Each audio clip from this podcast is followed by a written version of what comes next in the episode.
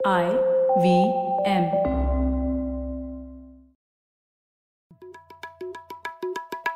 भाई हम हिंदुस्तानियों को बतियाना बड़ा पसंद है। बंगाली में अड्डा उड़िया में खोटी कन्नड़ा में हरटे और हिंदी में पुलियाबाजी। इस कला के लिए हमारी हर भाषा में एक शब्द है। तो प्रणय और मैं तो अक्सर मिलकर पुलियाबाजी करते ही रहते हैं। हमने सोचा कि आपको भी इसमें शामिल कर लिया जाए। तो आइए प्रणय और सौरभ के साथ करते हैं पुलियाबाजी। हेलो सौरभ कैसे हैं आप?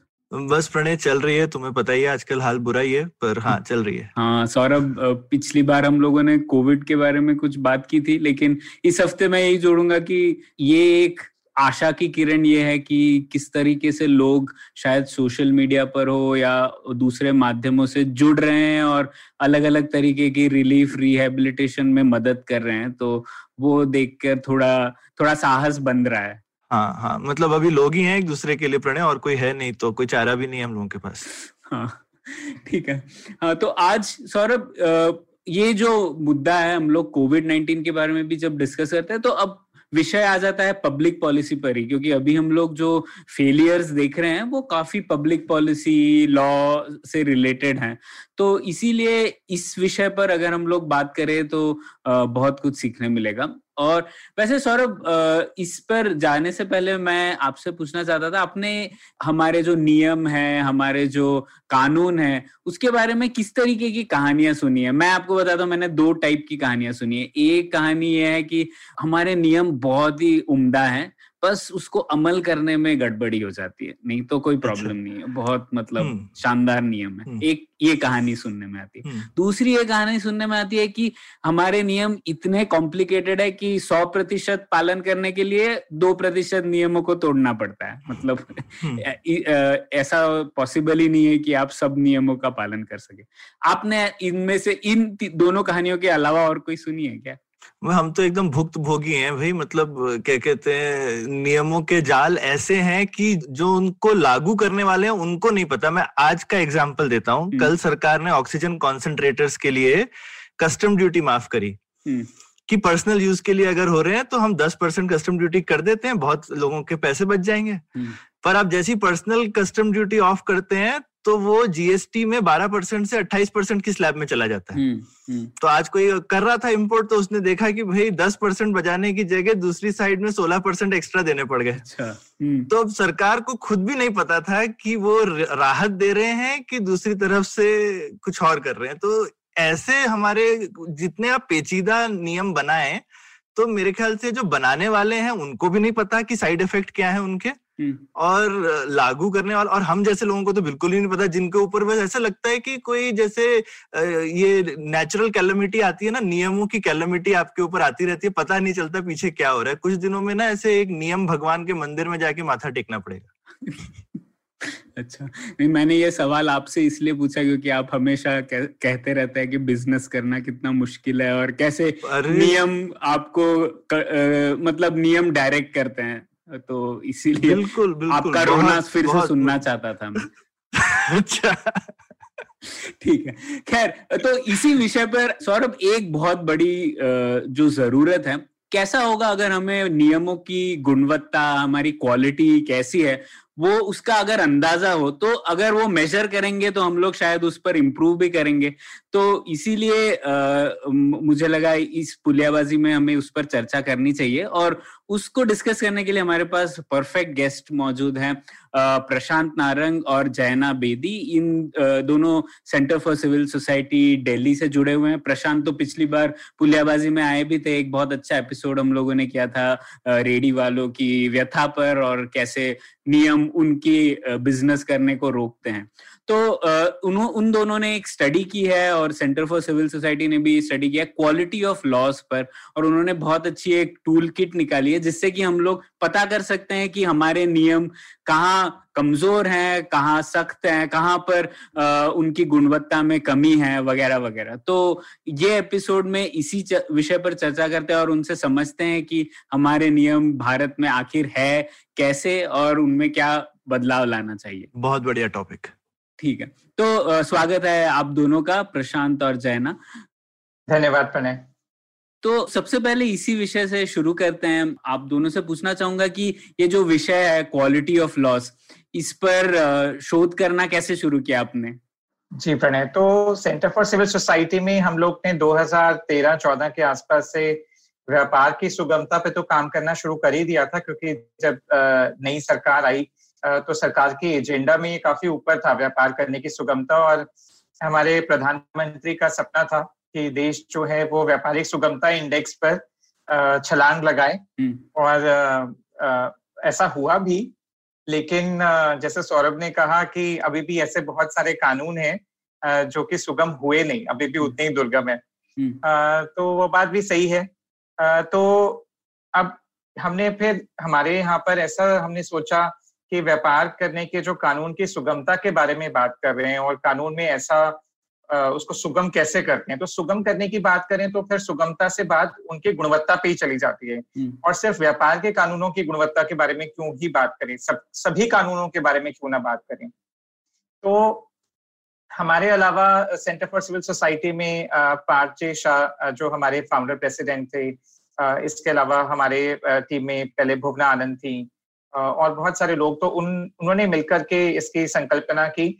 और ऐसा नहीं है कि दुनिया भर में केवल हम ही हैं जो क्वालिटी ऑफ़ लॉस पे काम कर रहे हैं। इसके अलावा बहुत सारे ऐसे और थिंक टैंक्स और ऑर्गेनाइजेशन हैं जो जिन्होंने इस विचार की संकल्पना पे काम किया और वो अलग अलग अपने तरह के इंडेक्स लेकर आए। हम्म। हमें और उससे बहुत फ़ायदा हुआ क्योंकि जब हमने इस पर काम करना शुरू किया तो हम जो और बाकी लोगों ने काम किया उससे उनके विचारों से थोड़ा सा मिला करके और कैसे एक अच्छा जिसमें अलग अलग तरह के एस्पेक्ट्स भी कवर हों तो उसका हमें फ़ायदा रहा और इस तरह से हमने उसको आगे बढ़ाया काम को। बिल्कुल। हम्म, तो ये तो बहुत दिलचस्प है और ये क्वालिटी ऑफ़ लॉस का मतलब क्या है? आपने जैसे बोला बहुत सारे एस्पेक्ट्स हैं इसमें तो, तो उस विषय पर डिस्कस करेंगे। लेकिन उससे पहले हम लोग ये लॉ जो शब्द आपने प्रयोग किया उसी को ही बेहतर समझ लेते हैं क्योंकि हम लोग एक चीज़ बात करते हैं रेगुलेशन मतलब अधिनियम जिसे कहते हैं। उसकी और एक होती है कानून की। तो इन दोनों में क्या फ़र्क है और आपकी जो ये टूल किट है क्वालिटी ऑफ़ लॉस ये दोनों पर लागू होती है या सिर्फ़ हमारे जो लॉज है उस पर लागू होती। जी। हाँ तो देखिए, कानून तो कहते हैं लेजिस्लेशन जो कि हमारे चुने हुए प्रतिनिधि बनाते हैं तो चुने हुए प्रतिनिधि राज्य स्तर पे भी हो सकते हैं और संसद के स्तर पे भी हो सकते हैं। तो संसद के स्तर पे सांसद हुए और संसद में हमारे को पता है कि लोकसभा भी होती है और राज्यसभा भी है तो दोनों सांसद हैं, वो कानून बनाते हैं, वो हमारे चुने हुए प्रतिनिधि हैं और हमारे प्रति उनके जवाबदेही है। लेकिन जो अधिनियम है, अधिनियम बाबू बनाते हैं।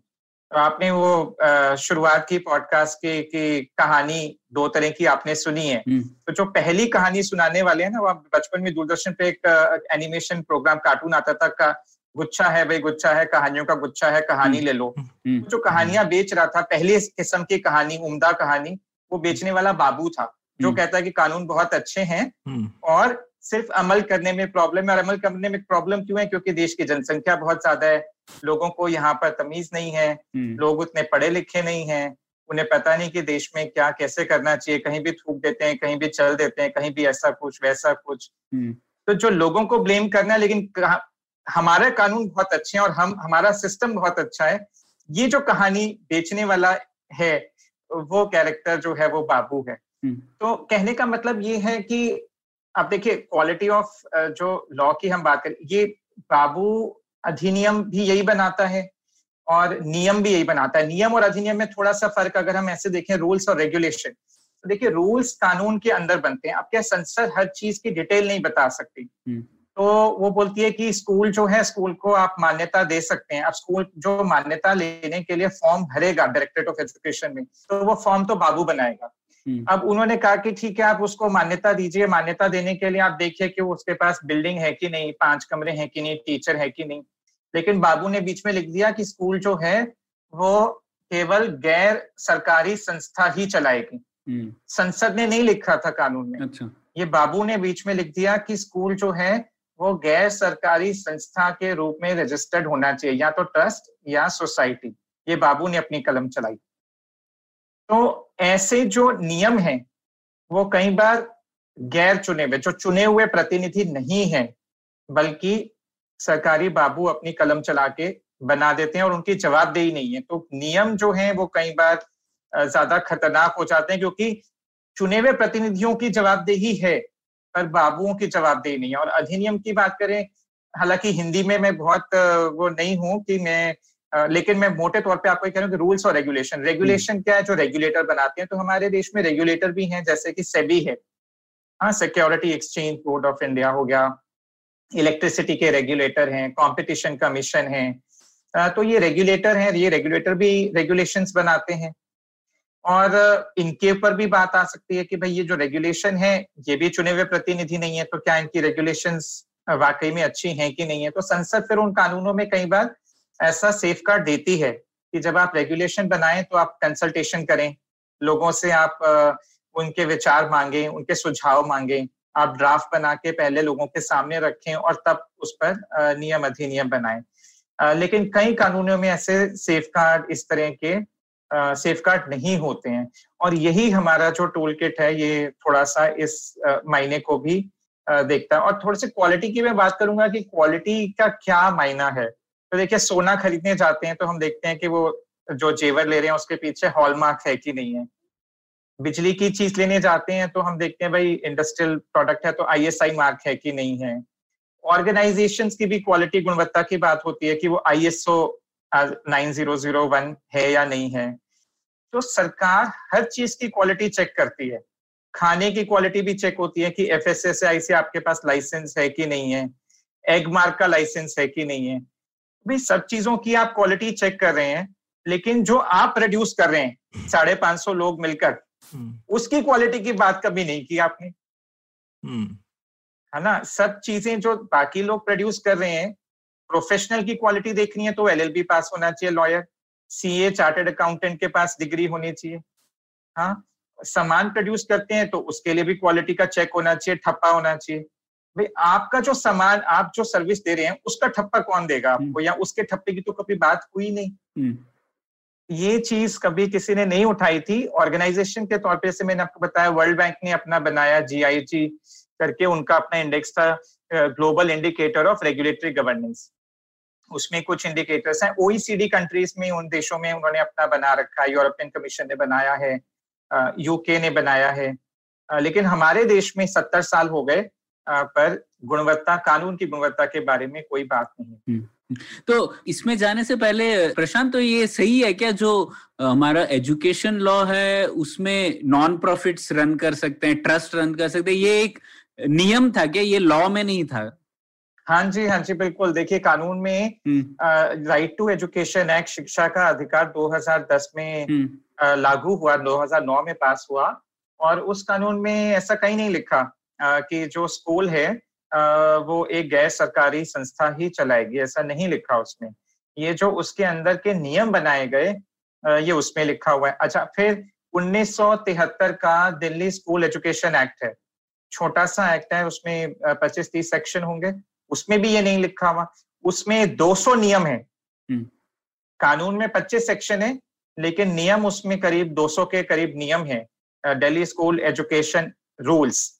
वो रूल्स में उन्होंने लिखा है कि जो स्कूल है वो केवल गैर सरकारी संस्था ही चला सकती है। तो आप ट्रस्ट के तौर पे रजिस्टर हो या सोसाइटी के तौर पे रजिस्टर हो। तो भाई ये आप तय करने वाले कौन होते हैं? क्योंकि कानून का ना लॉ का एक प्रिंसिपल एक बेसिक उसका सिद्धांत है मूलभूत सिद्धांत है कि नियम जो है वो कानून के परे नहीं हो सकते। बिल्कुल। है ना? कि देश की संसद या राज्य की विधायिका सर्वोपरि है। तो आप बाबू चुने हुए प्रतिनिधियों के बनाए हुए कानून के बाहर जाकर के कैसा अपना कानून बना सकते हैं? तो ये तो होना नहीं चाहिए। और इसके लिए हमारे देश का संविधान जो है वो जुडिशियल रिव्यू की पावर देता है हमारे देश की अदालतों को, खास करके जो संवैधानिक अदालतें हैं, जैसे उच्च न्यायालय हो गया या सर्वोच्च न्यायालय हो गया, उनके पास संविधान के अनुच्छेद 226 और 32 के अंदर उनका ये अधिकार है कि वो उसका रिव्यू कर सकें। आप चैलेंज कर सकते हैं कि भाई ये नियम बाहर है और इसका रिव्यू करिए पर दुर्भाग्यपूर्ण है कि हमारे देश की अदालतें जो हैं वो जो कानून में या नियम में लिखा गया है वो उन्हीं के नज़रिए से देखती हैं। हम्म। वो एक नागरिक के नज़रिए से नहीं देखती। तो ये बहुत ज़रूरी था कि जो संविधान में मूलभूत अधिकार हमें फंडामेंटल राइट्स मिले हैं भाई अगर उनको आपने आपको संविधान ने ये आपको कर्तव्य दिया है ये आपका संवैधानिक कर्तव्य है इस संस्था का अदालत का कि वो नागरिकों के अधिकार की रक्षा करे।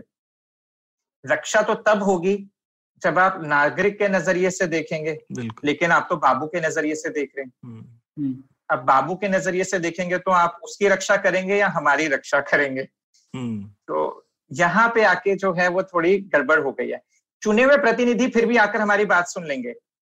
लेकिन बाबू एक तो हमारी बात नहीं सुनेगा क्योंकि उसको क्या फ़र्क पड़ रहा है? और अदालत हमारी बात सुने पर अदालत चुनी हुई नहीं है होनी भी नहीं चाहिए। मैं ये नहीं कह रहा कि अदालत चुनी हुई होनी चाहिए पर अदालत को कम से कम निष्पक्ष होकर और नागरिकों के अधिकार की रक्षा करनी चाहिए। तो ये एक उसका कर्तव्य है और इसके लिए कोई नागरिक जाकर के किसी भी उसको लॉ को या नियम को चैलेंज कर सकता है। हम्म, हम्म। तो इसमें प्रशांत जो आप लोगों की टूल किट है ये जो रूल्स रेगुलेशन इन सब पर लागू होगी क्या? जी बिल्कुल। तो हम्म। हमारी टूल किट दोनों पर लागू हो सकती है कानून को भी और नियम पर भी। दोनों पर हम इसको लगा करके देख सकते हैं। बढ़िया। तो चलिए अब इस टूल किट को ही बेहतर समझने की कोशिश करते हैं। तो आप लोगों ने एक तो दो चीज़ों से लॉस को देखने की कोशिश की है। एक, आप लोगों ने क्वालिटेटिव एनालिसिस किया है गुणवत्ता कैसे जांचे और दूसरा एक क्वांटिटेटिव मात्रात्मक तुलना की है तो वो हम लोग बाद में देखेंगे। पहले क्वालिटी के ऊपर आते हैं तो आपने तीन ऐसे मापदंड लिए थे ये देखने के लिए कि क्वालिटी कैसी है। तो इन तीन मापदंडों के बारे में बताइए और ये भी बताइए कि आप लोगों ने ये क्यों चुना। जी। देखिए, तीन मापदंड ऐसे लिए हमने, पहला था, हमारे जो सत्ता स्टेट होता है, उसके तीन अंग होते हैं। तो तीन अंग ऐसे हुए कि एक तो विधायिका और एक कार्यपालिका और न्यायपालिका। तो जब एक कानून बनता है, कानून बनाती है विधायिका, उसका पालन करवाती है कार्यपालिका। और वो कानून सही है या नहीं है इसकी जाँच करने का अधिकार है न्यायपालिका के पास। ठीक। तो न्यायपालिका जैसे अभी मैंने कहा कि नागरिकों के अधिकारों की रक्षा करती है विधायिका ये देखती है कि नागरिकों को कैसा कानून चाहिए क्योंकि वो चुने हुए प्रतिनिधि बनकर के हम्म। विधायिका में जा रहे हैं तो उन्हें नागरिकों के मन की बात पता है कि नागरिकों को क्या चाहिए। और कभी कभी वो रेडियो पे भी बताते हैं कि नागरिकों को क्या चाहिए अपने मन की बात। मैं भी वही कहने वाला था क्या और कार्यपालिका जो है उसके हाथ में बजट है हम्म। है ना? उसके हाथ में जो हमारे पर्स की जिप है खोल करके उसमें से नोट निकाल सकते हैं कि कानून को पालन करने में कितना खर्चा आएगा। हम्म। जो बजट है वो उसके हाथ में है। तो इसलिए एनफोर्समेंट अनुपालन कराना कार्यपालिका के हाथ में है। तो यही तीन सिद्धांतों को लेकर के ये टूल किट बनाई गई है। सबसे पहला बात कि प्रतिनिधित्व। ये जो कानून है क्या इसमें हमारे मन की बात है या नहीं है? हम्म। या फिर किसी और के मन की बात है? खास करके वो बाबू के मन की बात है। हम्म। या किसी और के मन की बात है। हम्म। तो पहली बात तो ये। दूसरी बात कि नागरिकों के अधिकारों की रक्षा हो रही है क्यों आप लाइसेंस लेने गए। उसने कहा जी मैं तो लाइसेंस नहीं दे रहा। उसने कहा भी नहीं। वो चुप करके बैठा हुआ है हाथ पे हाथ धर के। भाई, एक हफ़्ता हो गया, दो हफ़्ता हो गया। इस देश की सबसे बड़ी त्रासदी पचास, साठ, सत्तर साल तक तो यही रही है। आप सुप्रीम कोर्ट के, हाई कोर्ट के तमाम केसेस उठा के देखिए कि लाइसेंसिंग जो रजीम थी पचास साल की, एक तो आपको अर्थशास्त्री बता सकते हैं, मैं अर्थशास्त्री नहीं हूँ, लेकिन एज अ, वकील होने के नाते मैंने पिछले केसेस देखे पचास, सत्तर साल के। तो त्रासदी थी ये। ये एक अपने आप में एक अत्याचार था देश की जनता पर और व्यापारियों पर और सब पर कि आप कोई लाइसेंस लेने जाते हैं तो एक चुप्पी है। हम्म। वो चुप्पी जो है वो या तो सिर्फ़ अपना मुँह खोल के रिश्वत मांगने के लिए ही टूटती है। और अगर आप उसमें कुछ डालेंगे अंदर नोट तो लाइसेंस बाहर आएगा नहीं तो नहीं आएगा। तो कितने ही आप तमाम केस देखिए रिक्शे वाला और रेडी वाला हमने पिछले भी बार बात की थी 1950 से ये चला रहा है सिस्टम 1950 से चौवन से जनपद में बैठे हुए रेडी वाले वो बेचारे यूनियन बना रहे हैं कि हमें लाइसेंस मिलेगा। लाइसेंस के लिए अप्लाई करते हैं। लाइसेंस कुछ जवाब नहीं आता रिन्यू नहीं हो रहा कोर्ट में गए। तो मेन बात यह है कि जो लाइसेंस का सबसे पहली बात procedural safeguard procedural safeguard का क्या मायने है कि भाई कब कितने दिन में वो बनेगा? आप टाइम पीरियड बताइए। ऐसा कानून में लिखिए। हम्म। कानून की गुणवत्ता का कैसे मतलब कि उसमें कानून में लिखिए कि कितने दिन में वो आपको लाइसेंस मिलेगा टाइम पीरियड दूसरी बात कि अगर आपको नहीं मिलता तो कारण बताए वो। हम्म। कि नहीं मिल रहा तो क्यों नहीं मिल रहा? कि हमारे पास इतने ही थे आप बाद में आए। फ़र्स्ट कम फ़र्स्ट सर्व था। या हमने लॉटरी डाली तो सौ एप्लीकेंट थे हमारे पास पचास लाइसेंस थे हमने ऐसे दिया। या फिर इसलिए नहीं मिल रहा क्योंकि आप क्वालिफाई नहीं करते हमारा ये क्राइटेरिया था। या फिर आप तय दिन के बाद आए हमारा तो विंडो इतना ही था आप उसके बाद में आपने अप्लाई किया। या आपकी एप्लीकेशन कंप्लीट बताइए उसको कारण तो बताइए आपकी क्यों नहीं दिया आपने? हम्म। भाई आपके घर का राज नहीं है या आपकी बेटी की शादी का प्रश्न नहीं है। वैसे तो उसकी शादी के प्रश्न में भी उसी को जवाब देना चाहिए। कहने का मतलब है कि ये आपका निजी मामला नहीं है। हम्म। ये टैक्स पेयर से जुड़ा हुआ सरकारी मामला है तो आप इसमें आपकी घर की मनमानी नहीं चलेगी। वो गोविंदा का गाना था ना मेरी मर्ज़ी। हम्म, तो ये उसकी मर्ज़ी नहीं है। हम्म, हम्म। लेकिन ये बात पचास साल तक देश का संविधान सिस्टम तंत्र जो है वो बाबू जो है वो नहीं समझा और अदालतें समझा नहीं पाई। पर बेसिकली कि उसके बाद अगर वो जवाब नहीं दे रहा तो उसके नागरिक के पास क्या क्या वो अपील फ़ाइल कर सकता है? तो ये जो प्रक्रियात्मक सेफ़ गार्ड होते हैं एक एप्लीकेंट की आवेदक की अधिकारों की रक्षा कैसे हो कि उसको जवाब मिले तय सीमा में जवाब मिले उसके लिए अपील का प्रावधान हो। रिजेक्शन करने से पहले एक बार उसे मौका दिया जाए उसे सुना जाए उसे नोटिस दिया जाए तो ये प्रक्रियात्मक कुछ सेफ़ गार्ड है। हम्म। फिर उसके बाद कि अगर कुछ गलत हुआ मान लीजिए कि दंड का प्रावधान आपने कहा कि अगर स्कूल रिकॉग्नाइज नहीं है तो हम स्कूल बंद करेंगे। ठीक है? आपने कहा कि अगर मान लीजिए उसमें कमरे नहीं है या आपने बच्चे को अगर मारा बच्चे को मारना अलाउड नहीं है लेकिन अगर अपने बच्चे को मारा तो हम आपका स्कूल बंद कर देंगे हम्म। भाई आप उस जिस टीचर ने मारा आप उसको दंड देंगे या आप स्कूल ही बंद कर देंगे या फिर स्कूल को नोटिस देंगे हम्म। कहने का मतलब है कि छोटी बात पर बड़ी सजा तो क्या प्रपोर्शनेटली है आपका जो दंड है वो उससे प्रपोर्शनेट है या नहीं है हम्म। तो ये चीज़ें आ गई हमारी इसमें नागरिकों के अधिकारों की रक्षा में तो इसके लिए न्यायपालिका और तीसरी बात आई जो हमने कही कि रिसोर्स एलोकेशन यानी कि संसाधनों का आवंटन। तो संसाधनों का आवंटन करना काम है कार्यपालिका का। भाई आपने कानून बनाया तो उसको उसको लागू करने के लिए हो सकता है कि आपको पुलिस की ज़रूरत हो कोर्ट्स में और जजेस की ज़रूरत पड़े क्योंकि उससे जुड़े हुए मुद्दे जो हैं वो कोर्ट्स में जाएँगे। आप देखिए चेक बाउंस का केस था। हम्म। आपने कहा चेक बाउंस दुनिया भर में तो चेक बाउंस एक सिविल मैटर है है ना? लेकिन हिंदुस्तान में हमारे यहाँ पे चेक बाउंस करने को उन्होंने दीवानी मुकदमा बना दिया एक दीवानी क्रिमिनल ऑफेंस बना दिया। हम्म। तो क्या चेक बाउंस के मैटर निपटाने के लिए केसेस निपटाने के लिए हमारे पास पर्याप्त मात्रा में जजेस थे? और जितने जजेस को आप तनख्वाहें देके कोर्ट खोलेंगे तो उसका क्या चेक बाउंस को क्रिमिनल बनाने का फ़ायदा है? तो वो जो फ़ायदा और बनस्बत खर्च उसको आपको तराजू में रख के तोलना पड़ेगा कि इसका खर्च कितना है और फ़ायदा कितना है। तो इसलिए ये बहुत ज़रूरी है समझना कि जो कानून बना रहे हैं अब कानून आपने ये बना करके आप ये सोच के खुश नहीं हो सकते कि हाँ आज से हम चेक बाउंस के लिए कानून बना रहे हैं तो अब तो कोई चेक बाउंस करेगा नहीं क्योंकि हमने बड़ा खतरनाक कानून बनाया। अगर कोई चेक बाउंस होता है हम सीधा जेल में डाल देंगे। हम्म। जेल में डाल देंगे इसका मतलब है कि कल से कोई चेक बाउंस होगा नहीं। लेकिन ऐसा तो हुआ नहीं। हम्म, चेक बाउंस तो बड़े धड़ल्ले से हो रहे हैं हम्म, और लोग चेक बाउंस करा के भाग जाते हैं। हम्म, और उसके बाद उनको पैसा कभी नहीं मिलता। जो पार्टी है ये आप सब जानते होंगे और सब एक्चुअली सभी जानते हैं मतलब जिन्होंने कानून बनाया वो भी जानते हैं। लेकिन अब शीशे में अब अपना मुँह देखना थोड़ा सा कैसे देखें उसको है ना? वो हम्म। जो बना दिया उसको तो यही बात है कि बाकी देशों में जो विकसित देश हैं वहाँ पर इस बारे में जब कानून बनाया जाता है तब भी और उसके तीन साल बाद पाँच साल बाद वो लोग रिव्यू भी करते हैं। उसको एक्सपोस्ट रिव्यू या तो एक्सांते एक्सांते रिव्यू कहते हैं कि कानून के पास होने से पहले उसका कोई जाँच पड़ताल हो। देखिए वक, वकील जो कानून वेदता है विधि वेदता और अर्थशास्त्री ये दोनों का समन्वय सामंजस्य होना बड़ा ज़रूरी है। तो सिर्फ़ कानून आपने लिख दिया बहुत अच्छे से वो अच्छा कानून नहीं है। हम्म। आपने शुरू में बात ही शुरुआत जब की थी आपने कहा पेचीदा कानून। तो इस बात को बड़ा समझना ज़रूरी है कि पेचीदा कानून क्या होता है। देखिए कानून सुनने में दो लाइन का कानून ये बनाया जा सकता है कि अगर आपका चेक बाउंस हुआ, आपको जेल हो जाएगी। ये तो बड़ा सिंपल कानून है, क्योंकि दो लाइन का या एक लाइन का कानून हो गया, ये बहुत सिंपल है और समझने में भी बड़ा आसान है, सारे सबको समझ भी आ जाएगा। लेकिन ये सही में क्या कानून उतना सरल है? ये सरल नहीं है तो सरलता के क्या मायने हैं? हम्म।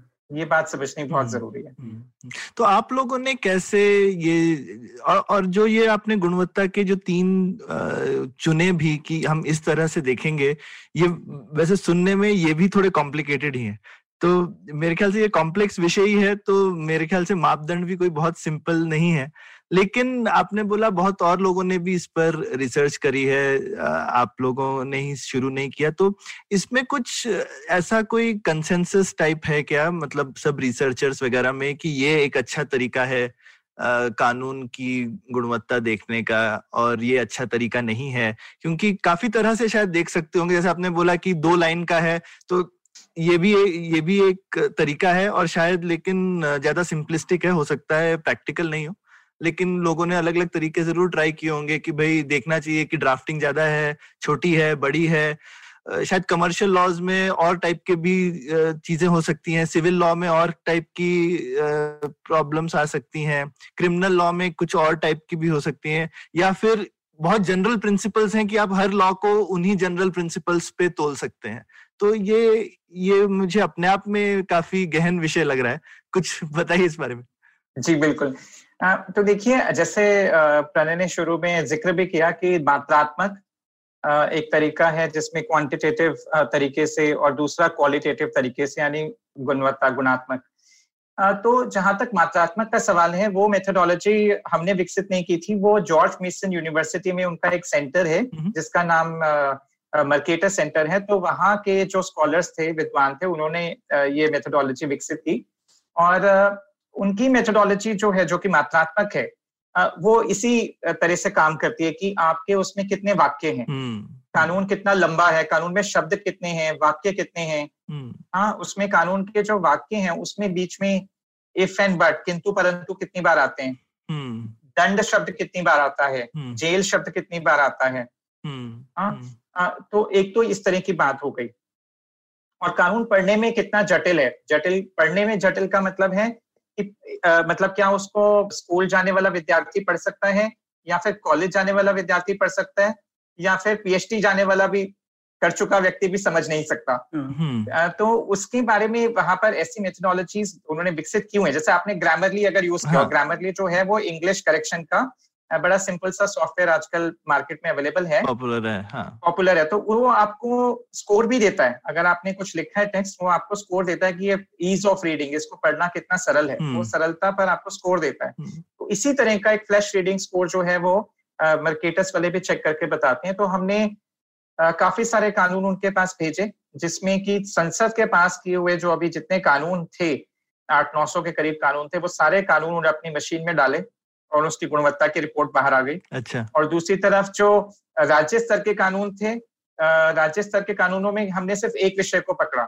स्कूली शिक्षा पर जो कानून बने थे वो करीब अच्छा। एक के पैंतालीस के करीब कानून थे। और वो फिर हमने दूसरे राउंड में वो कानून भेजे और उसकी रिपोर्ट उन्होंने हमारे साथ साझी की। तो ये तो मात्रात्मक था।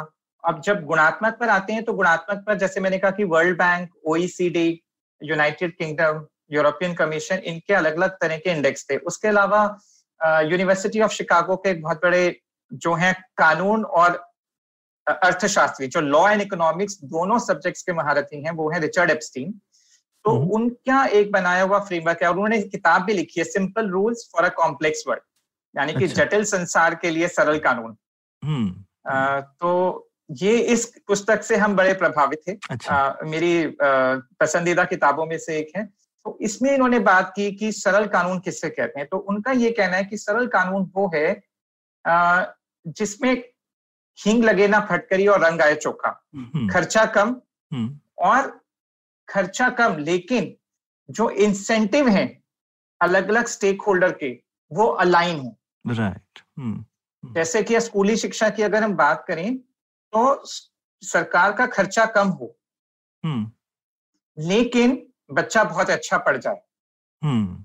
टीचर पढ़ाने में बड़ा उसको मज़ा आए बच्चे को पढ़ने में बड़ा मज़ा आए। हम्म। नंबर भी सबके अच्छे आए। देश का पीसा पर पीसा टेस्ट पे स्कोर भी बढ़ जाए। हम्म। सरकार का पैसा भी खर्च कम हो रहा है पेरेंट्स पे खुश तो सब खुश हो जाए। अब ये सुनने में बड़ा अजीब लग रहा होगा कि ये तो ऐसा हो ही नहीं सकता। ऐसा कैसे हो सकता है? लेकिन मज़ेदार बात यह है कि देखिए जब अर्थव्यवस्था खुली उन्नीस सौ इक्यानवे के बाद तो सरकार ने शिक्षा के क्षेत्र में अपना खर्च कम कर दिया था। और उन दस सालों में जो शिक्षा के लर्निंग आउटकम्स थे और एनरोलमेंट थी एनरोलमेंट जो थी वो बढ़ गई थी। ठीक। तो ये बड़ी विचित्र बात है। और दूसरा बात तो हमने कही कि वैसे तो अब देखिए गैर सरकारी संस्थाएँ ही सिर्फ़ शिक्षा प्रदान कर सकती हैं है ना? फार्मास्यूटिकल की कंपनियाँ दवाई बनाने वाली कंपनियाँ स्टॉक एक्सचेंज पे लिस्ट हो सकती हैं। कोविड हम्म। का इंजेक्शन बनाने वाली कंपनी स्टॉक एक्सचेंज पे लिस्ट हो सकती है। लेकिन एक बेचारा स्कूल जो है वो स्टॉक एक्सचेंज पे लिस्ट नहीं हो सकता। उसको मार्केट से कैपिटल नहीं मिल सकती। हम्म, हम्म, है ना? अगर उसको मार्केट से कैपिटल मिल सकती तो हो सकता है देश में हर डिस्ट्रिक्ट हर कोने हर नुक्कड़ मोहल्ले में हो सकता है एक जियो स्कूल खुला होता। बिल्कुल बिल्कुल। हाँ, तो ये कहीं ना कहीं मतलब आ, कमी है तो लेकिन ये वाला प्रिंसिपल अभी कभी कभी मेरे को लगता है कि गड़बड़ भी हो सकती है कि जिसको कहते हैं ना वो हिंग और फिटकरी के बिना करने के चक्कर में कभी कभी जिसको कहते हैं टू क्लेवर बाय हाफ़ तो अब जैसे जीएसटी में उन्होंने बड़ी कोशिश करी है इस तरीके के इंसेंटिव शायद डालने की। तो जैसे अगर आपका जीएसटी दूसरे ने जमा नहीं किया तो आप ही को उसके पीछे भागना पड़ता है तो बाबू ने अपने एकदम पल्ला झाड़ लिया है। ठीक है, कि जब आप किसी से सामान खरीदते हैं तो अगर, क्योंकि सबसे काफ़ी कॉमन तरीका है टैक्स की चोरी करने का कि भाई आपने दूसरे से जीएसटी कलेक्ट कर लिया और जमा नहीं किया। हाँ तो मैं तो लेकिन अब सरकार ने ऐसा कर दिया, अगर तुम्हारे दूसरे आदमी ने जमा नहीं किया तो तुमको हम उसका बेनिफिट नहीं लेने देंगे। अब आपस में समझ लो। ठीक है? तो ये आपके फ्रेमवर्क में तो बहुत अच्छा हो जाएगा क्योंकि देखिए इसका इम्प्लीमेंटेशन का खर्चा तो बहुत कम है। लेकिन एक तरह से सरकार ने लेकिन अपने काम का पल्ला भी झाड़ लिया। भाई दूसरा आदमी न्याय का पालन कर रहा है कि नहीं ये मेरा काम थोड़ी जी जी। देखिए देखिए इसमें अब आपने सारे के सारे व्यापारियों को टैक्स इंस्पेक्टर बना दिया। जी जी जी। जी तो ये जी देखिए इस पे मैंने इसलिए बात कही उन्होंने जो उन्होंने बात कही है वो ये है हम्म। कि एडमिनिस्ट्रेटिव कॉस्ट कम हो हम्म। और इंसेंटिव अलाइन हो। ठीक। इंसेंटिव जो है वो अलाइन हो। यहाँ पे बाबू का तो इंसेंटिव अलाइन है। हाँ। तो आपने बात बताई लेकिन व्यापारी का इंसेंटिव अलाइन नहीं है। हम्म। ना? उसके लिए मुश्किल है।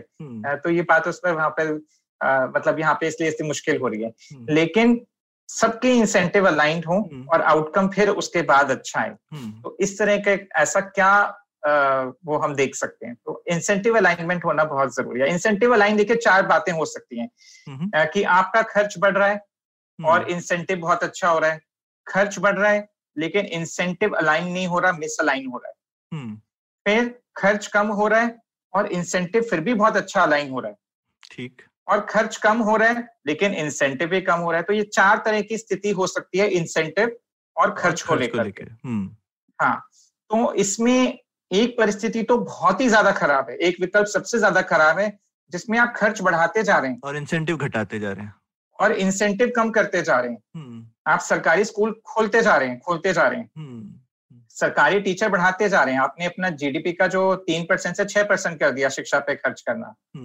लेकिन ये तो छन्नी में पानी डाले जा रहे हैं आप। हम्म। और उसमें से कुछ छन्नी में टिक नहीं रहा है। ठीक।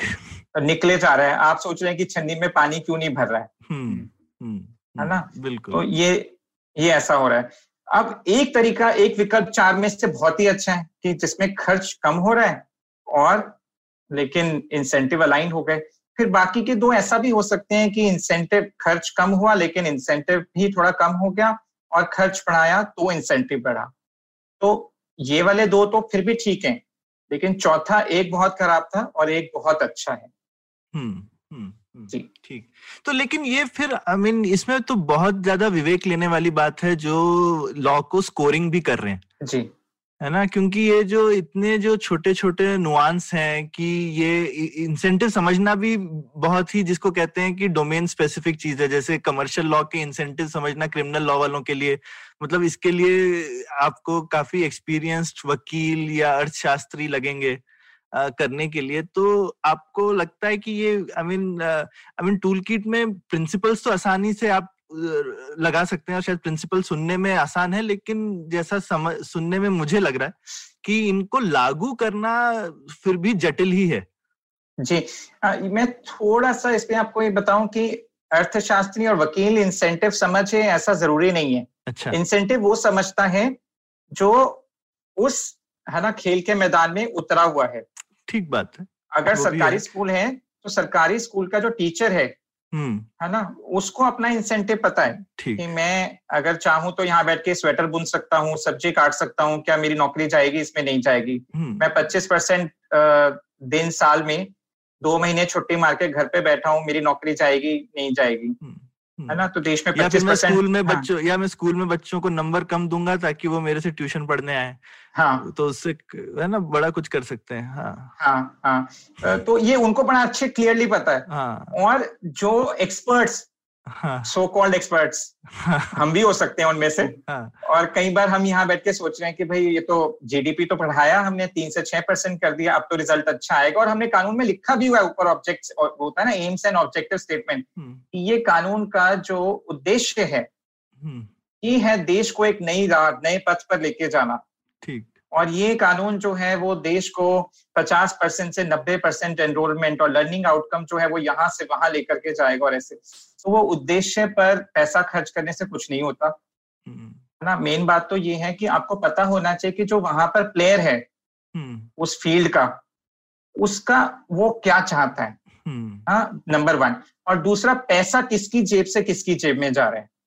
हम्म, हम्म, आपको जाकर के एक बार उतर के मैदान में देखना पड़ेगा कि पैसा किसकी जेब से किसकी जेब में जा रहा है तो पता समझ में आता है पर कि आपको लगता है कि ये टीचर आपको बताएगा खुल के? अगर उसको समझ में आ रहा है कि ये तो मेरे फ़ायदे की चीज़ है तो वो क्यों आपको बताएगा कि ये मेरे को इससे नुकसान कैसे हो सकता है? नहीं नहीं वो नहीं बताएगा बिल्कुल नहीं बताएगा कोई और बताएगा। और थोड़ा सा आपको छुप करके देखना पड़ेगा कि क्या होता क्या है उस, हम्म, क्षेत्र में। तो ये वही मैं कह रहा हूँ तो ये कोई एकदम ऐसा सिंपल मामला नहीं है कि आप लॉ देखें और दो चार विद्वान टेबल पे बैठे हैं और बोले ये ये एक ये ए है ये ए प्लस है कोई ऐसे ग्रेडिंग मिल जाए। मतलब इसमें फ़ील्ड स्टडी की भी ज़रूरत है आप कह रहे हैं जितने सारे पार्टिसिपेंट हैं स्कूल खोलने वाले से लेके प्रिंसिपल से लेके इंस्पेक्टर मतलब स्कूल तो आपने बड़ा ही कॉम्प्लिकेटेड चीज़ बताई उसमें प्रोबेबली पच्चीस टाइप के मेरे ख्याल से एक्टर होंगे जिनसे पूछना पड़ेगा कि ये इसका आप पे क्या असर हो रहा है। जी। तो जिसको कहते हैं impact analysis stakeholder impact analysis वगैरह करना पड़ेगा तो ये अपने आप में ही छह महीने की प्रक्रिया लग रही है मुझे। जी बिल्कुल ऐसा हो सकता है क्योंकि ये जो तीसरा वाला इसका मापदंड है हम्म। जहाँ इंसेंटिव की बात आ जाती है incentive mapping stakeholder mapping ये थोड़ा सरल नहीं है। हम्म। अ, और इसमें अ, दूसरी एक संस्था है कट्स हम्म, जयपुर में है। वो लोग कंपटीशन पे काम करते हैं वो इम्पैक्ट असेसमेंट पे भी काम करते हैं। और बहुत ज़्यादा अच्छा, संस्थाएँ और लोग नहीं है हमारे देश में जो इम्पैक्ट असेसमेंट पे काम करते हो। तो हम्म। वो करते हैं हम्म, और हमारी उनसे इस बारे में बातचीत हुई और वो अ, ये भी उनका भी यही कहना था हम्म, कि इसमें समय लगता है क्योंकि आपको अ, सब अ, जितने स्टेक होल्डर हैं उनसे बातचीत करके और समझना पड़ता है। तो शिक्षा के क्षेत्र का मैं बार बार इसलिए उदाहरण दिया क्योंकि सेंटर फॉर सिविल सोसाइटी पिछले काफ़ी सालों से है उसमें हाँ, हाँ बिल्कुल। क्योंकि हाँ जी उसमें हम काम करते रहे हैं तो हमें उसका नब्ज की पकड़ है कि हाँ उसमें हम्म। कौन सा स्टेक होल्डर क्या हम्म, करता है। हम्म, हम्म। लेकिन मतलब और और मेरे कहने का मतलब ये नहीं कि ये जटिल है मतलब फिर भी लॉ का इतना बड़ा इम्पैक्ट है कि अगर छह महीने लगते हैं आंकलन करने में तो लगते हैं क्यों नहीं? बिल्कुल बिल्कुल बिल्कुल बिल्कुल।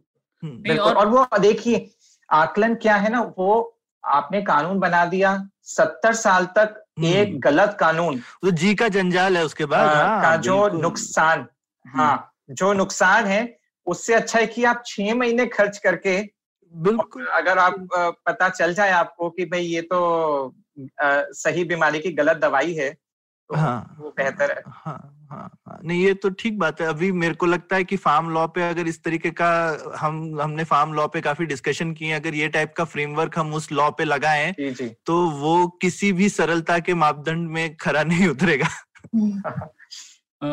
जैना आप कुछ कह रही थी। नहीं मैं बस ये छोटी सी बात रख रही थी कि हाँ ये प्रोसीजर मुश्किल ज़रूर है लेकिन आ, कई देशों ने इसको इम्प्लीमेंट किया और बहुत खूब तरीके से इम्प्लीमेंट किया है तो इम्पैक्ट असेसमेंट आप देखिए यूएस और यूके जैसी कंट्रीज़ में तो मैंडेटरी है हम्म। आ, कि हम्म। अगर कोई एक कानून है जो कुछ प्रतिशत से ज़्यादा बोझ डालती है एक्सपेक्टेड है कि इसका बोझ कुछ प्रतिशत से ज़्यादा होगा कंपनियों पर हम्म। तो उसका इम्पैक्ट असेसमेंट करना बहुत ही ज़रूरी है और अच्छा उन्होंने पूरी पूरी कमिटीज बनाई हुई हैं जो इस काम को देखेंगी। जैसे यूके में हर गवर्नमेंट डिपार्टमेंट के अंदर एक बेटर रेगुलेशन यूनिट है जिसका बस यही काम है कि वो पढ़े इन कानूनों को देखे कॉस्ट बेनिफिट एनालिसिस करें अपनी एक रिपोर्ट निकाले और उसके बाद ही हम्म। कानून लागू होगा। तो ये अच्छा, तो ये और लागू मतलब मुझे लग रहा है अगर डिपार्टमेंट में है जैना तो शायद वो लोग प्रस्ताव रखने से पहले उसका असेसमेंट करते होंगे। जी जी। बिल्कुल। है ना? मतलब हाँ, हिंदुस्तान में हम तो अभी बोल रहे हैं कि संसद में जब आ जाता है हम उसके बाद करेंगे तो तो ये। ये तो ये तो और भी अच्छी चीज़ आपने बताई कि ये डिपार्टमेंट में तो प्रस्ताव होने से पहले करेंगे और उसके बाद वहाँ की जो संसद है उनके पास भी कोई इस तरीके के मैकेनिज्म है क्या जिससे वो उस टाइम पे फिर से टेस्ट करते हैं इस चीज़ को या ये डिपार्टमेंट लेवल पे होके खत्म हो जाती है बात? ज़्यादातर तो हमने यही देखा है सौरभ जी की डिपार्टमेंट लेवल पे ही होता है और वो पूरी स्टडी के बाद ही वो सांसद तक जाता है पार्लियामेंट अच्छा, तक तो हम्म। एक्सपर्ट रिव्यू होके ही जाता है। बाकी हाँ ज़रूर कुछ कंट्रीज़ में जैसे यहाँ भारत में भी हमारा वो स्टैंडिंग कमेटी जो प्रोसीजर है हम्म। जिसमें रिप्रेजेंटेटिव यानी चुने हुए प्रतिनिधि ही होते हैं हम्म। कुछ लोकसभा के मेंबर्स कुछ राज्यसभा के मेंबर्स जो उस कानून को फिर पढ़ते हैं और उस पर अपना लोगों के साथ सलाह मशवरा कर कर उनकी राय लेकर उस पर अपनी एक रिपोर्ट निकालते हैं। ठीक। हम्म। तो आपको लगता है स्टैंडिंग कमिटी में ये एक क्वालिटी ऑफ़ लॉज असेसमेंट एक इम्पोर्टेंट एलिमेंट होना चाहिए स्टैंडिंग कमिटी के प्रोसीजर का जी बिल्कुल हमारी कोशिश तो यही है कि हम्म। ये टूल किट जो है हमारे लॉ मेकर्स अपनाएँ हम्म, क्योंकि आप हम्म। देखिए स्टैंडिंग कमेटी एक तो स्टैंडिंग कमेटी का यूजफुलनेस एक सबसे बड़ा ये है कि उसमें विरोधी पार्टी के भी लोग होते हैं। हम्म, हम्म, तो अ, विपरीत तर्क बहुत अच्छे से सामने निकल कर आता है। हम्म। और जैसे जो हमने आपने प्रशांत ने बताया कि जो हमारे फ़र्स्ट सेट ऑफ़ सेफगार्ड्स हैं रिप्रेजेंटेशन सेफगार्ड्स वो इसी बारे में है कि आप कानून को पब्लिक के सामने रखें और उनकी राय लें उस कानून पर। अब ये जो प्रोसेस है ये बहुत ही मुश्किल है एक मंत्रालय के लेकर। मगर अब आप कर रहे हैं कि स्टैंडिंग कमेटी को ये काम दे दें। तो वो प्रोसेस बहुत एफिशिएंटली हो जाता है राइट क्योंकि फिर वो उस पर इन्वाइट करते हैं कमेंट्स बैठ के उस पर डिस्कशन डेलिब्रेशन करते हैं और अपनी एक रिपोर्ट निकालते हैं तो निश्चित रूप से अगर उस प्रोसेस का एक पार्ट ये हो कि कानून बनने से पहले वो हमारी टूलकिट पर भी उसको स्कोर कर लें हम्म। तो हमारे लिए कुछ तो सुधार होगा हमारे हम्म। कानूनों का हाँ सौरभ इसके लिए लेकिन शायद हम ये भी चाहेंगे ना कि लेकिन किस शायद सारे कानून स्टैंडिंग कमेटी प्रोसेस से जाए अभी तो ऐसा नहीं है जैसे हम्म। फार्म लॉग में सबसे बड़ी शिकायत यही थी कि विपक्ष वाले कह रहे थे कि स्टैंडिंग कमेटी में जाने दो। हम्म। और उसको नहीं जाने दिया गया कि भाई क्या ज़रूरत है। और बीच में इस अभी पिछले तीन चार साल में तो बहुत सारे कानून ऐसे गए हैं जो कि स्टैंडिंग कमेटी में गए नहीं। गए। तो शायद एक हमको जो हमारा लेजिस्लेटिव फ़ंक्शन है उसमें ये स्टैंडिंग कमेटी प्रोसेस को मैंडेटरी भी बना सकते हैं ना? जी बिल्कुल। स्टैंडिंग कमेटी तो छोड़िए इतने सारे लॉज हैं जो आधे हाँ। दिन में पास हो गए। हाँ हाँ। डिस्कशन भी तो नहीं पार्लियामेंट के अंदर भी कोई डिस्कशन नहीं हुआ हाँ। तो आप और कई तो ऑर्डिनेंस से के रूट से गए हैं ना जो पार्लियामेंट से उन, उन्हें अप्रूवल नहीं मिली या छह महीने बाद मिली वगैरह। तो उसका भी शायद रिप्रेजेंटेटिव सेफ़ में आप में हम्म। आपने एक पैरामीटर तो ये देखा ही होगा कि वो पार्लियामेंट के थ्रू गया है या नहीं। जी जी एक सुधार हुआ था यहाँ पे वो है कि 2014 में आई एम नॉट श्योर आपको पता आपने सुना होगा या नहीं पर एक ministry of law and justice ने एक पॉलिसी निकाली थी। हम्म, प्री लेजिस्लेटिव कंसल्टेशन पॉलिसी। और उसमें बोला गया था मैंडेटरी बोल दिया गया था मतलब एक तरह से गाइडलाइन है तो मैंडेटरी करने का भी कुछ ज़्यादा फ़ायदा नहीं क्योंकि हम्म, अगर एक मंत्रालय वो ना करे तो उसके लिए कुछ रोक टोक नहीं है हम्म। कोई परिणाम नहीं है। हम्म, पर उसमें लिखा गया था कि हर मंत्रालय को अपना कानून बनाने से पहले उसे पब्लिक के सामने रखना होगा कम से कम तीस दिन के लिए। हम्म, हम्म, और उस पर पब्लिक की राय लेनी होगी। इनफैक्ट एक नोट भी बना के देना होगा कि ये इस इस कानून का उद्देश्य क्या है। और सरल भारा में सरल भाषा में लोगों को समझाना होगा कि इस कानून का मकसद क्या है। हम्म, मगर जैसा कि टेलीकॉम जैसा कि टेलीकॉम में काफ़ी चीज़ों के लिए किया भी था हम्म, जी इसी वजह से जैसे नेट न्यूट्रलिटी जैसी चीज़ें हम्म, नहीं। हुई थी क्योंकि काफ़ी। कंसर्न और अभी भी समा उन मैंने देखा टेलीकॉम जैसे टेलीकॉम मिनिस्ट्री में शायद या तो कल्चर बन गया वो हर चीज़ के लिए पूछ लेते हैं क्योंकि उनको वो है टेलीकॉम मिनिस्ट्री नहीं टीआरएआई जो रेगुलेटर है हाँ, वो ये काम करता है और शायद हाँ। बेहतर तरीके से करता है दूसरे विभागों अच्छा। की तुलना में लेकिन मुझे हम्म। लगता है जैसा जैना ने कहा काफ़ी आ, आ, काफ़ी विभाग अब ये रूट अपना रहे हैं और अपना रहे हैं? हाँ हाँ तो जैसे हम लोग भी रिस्पॉन्ड करते हैं कोई ना कोई क्वेरी पर या जो लॉ प्री ड्राफ्ट लॉ जो सरकार रिलीज़ करती है तो मैं ये कहूँगा कि हाँ 2014 के बाद से जब शायद ये लॉ के वजह से ही हुआ होगा धीरे धीरे स्टेट लेवल पर और यूनियन लेवल पर दोनों लेवल पर ज़्यादा लॉज हैं जो पहले हम लोग देखते हैं उस पर चर्चा होती है ओपेड्स लिखे जाते हैं और फिर वो लागू होते हैं। तो शायद बढ़ रहा है और ये एक पॉजिटिव चीज़ है। बिल्कुल। हम्म। इसमें आ, मैं एक चीज़ जोड़ना चाहूँगा।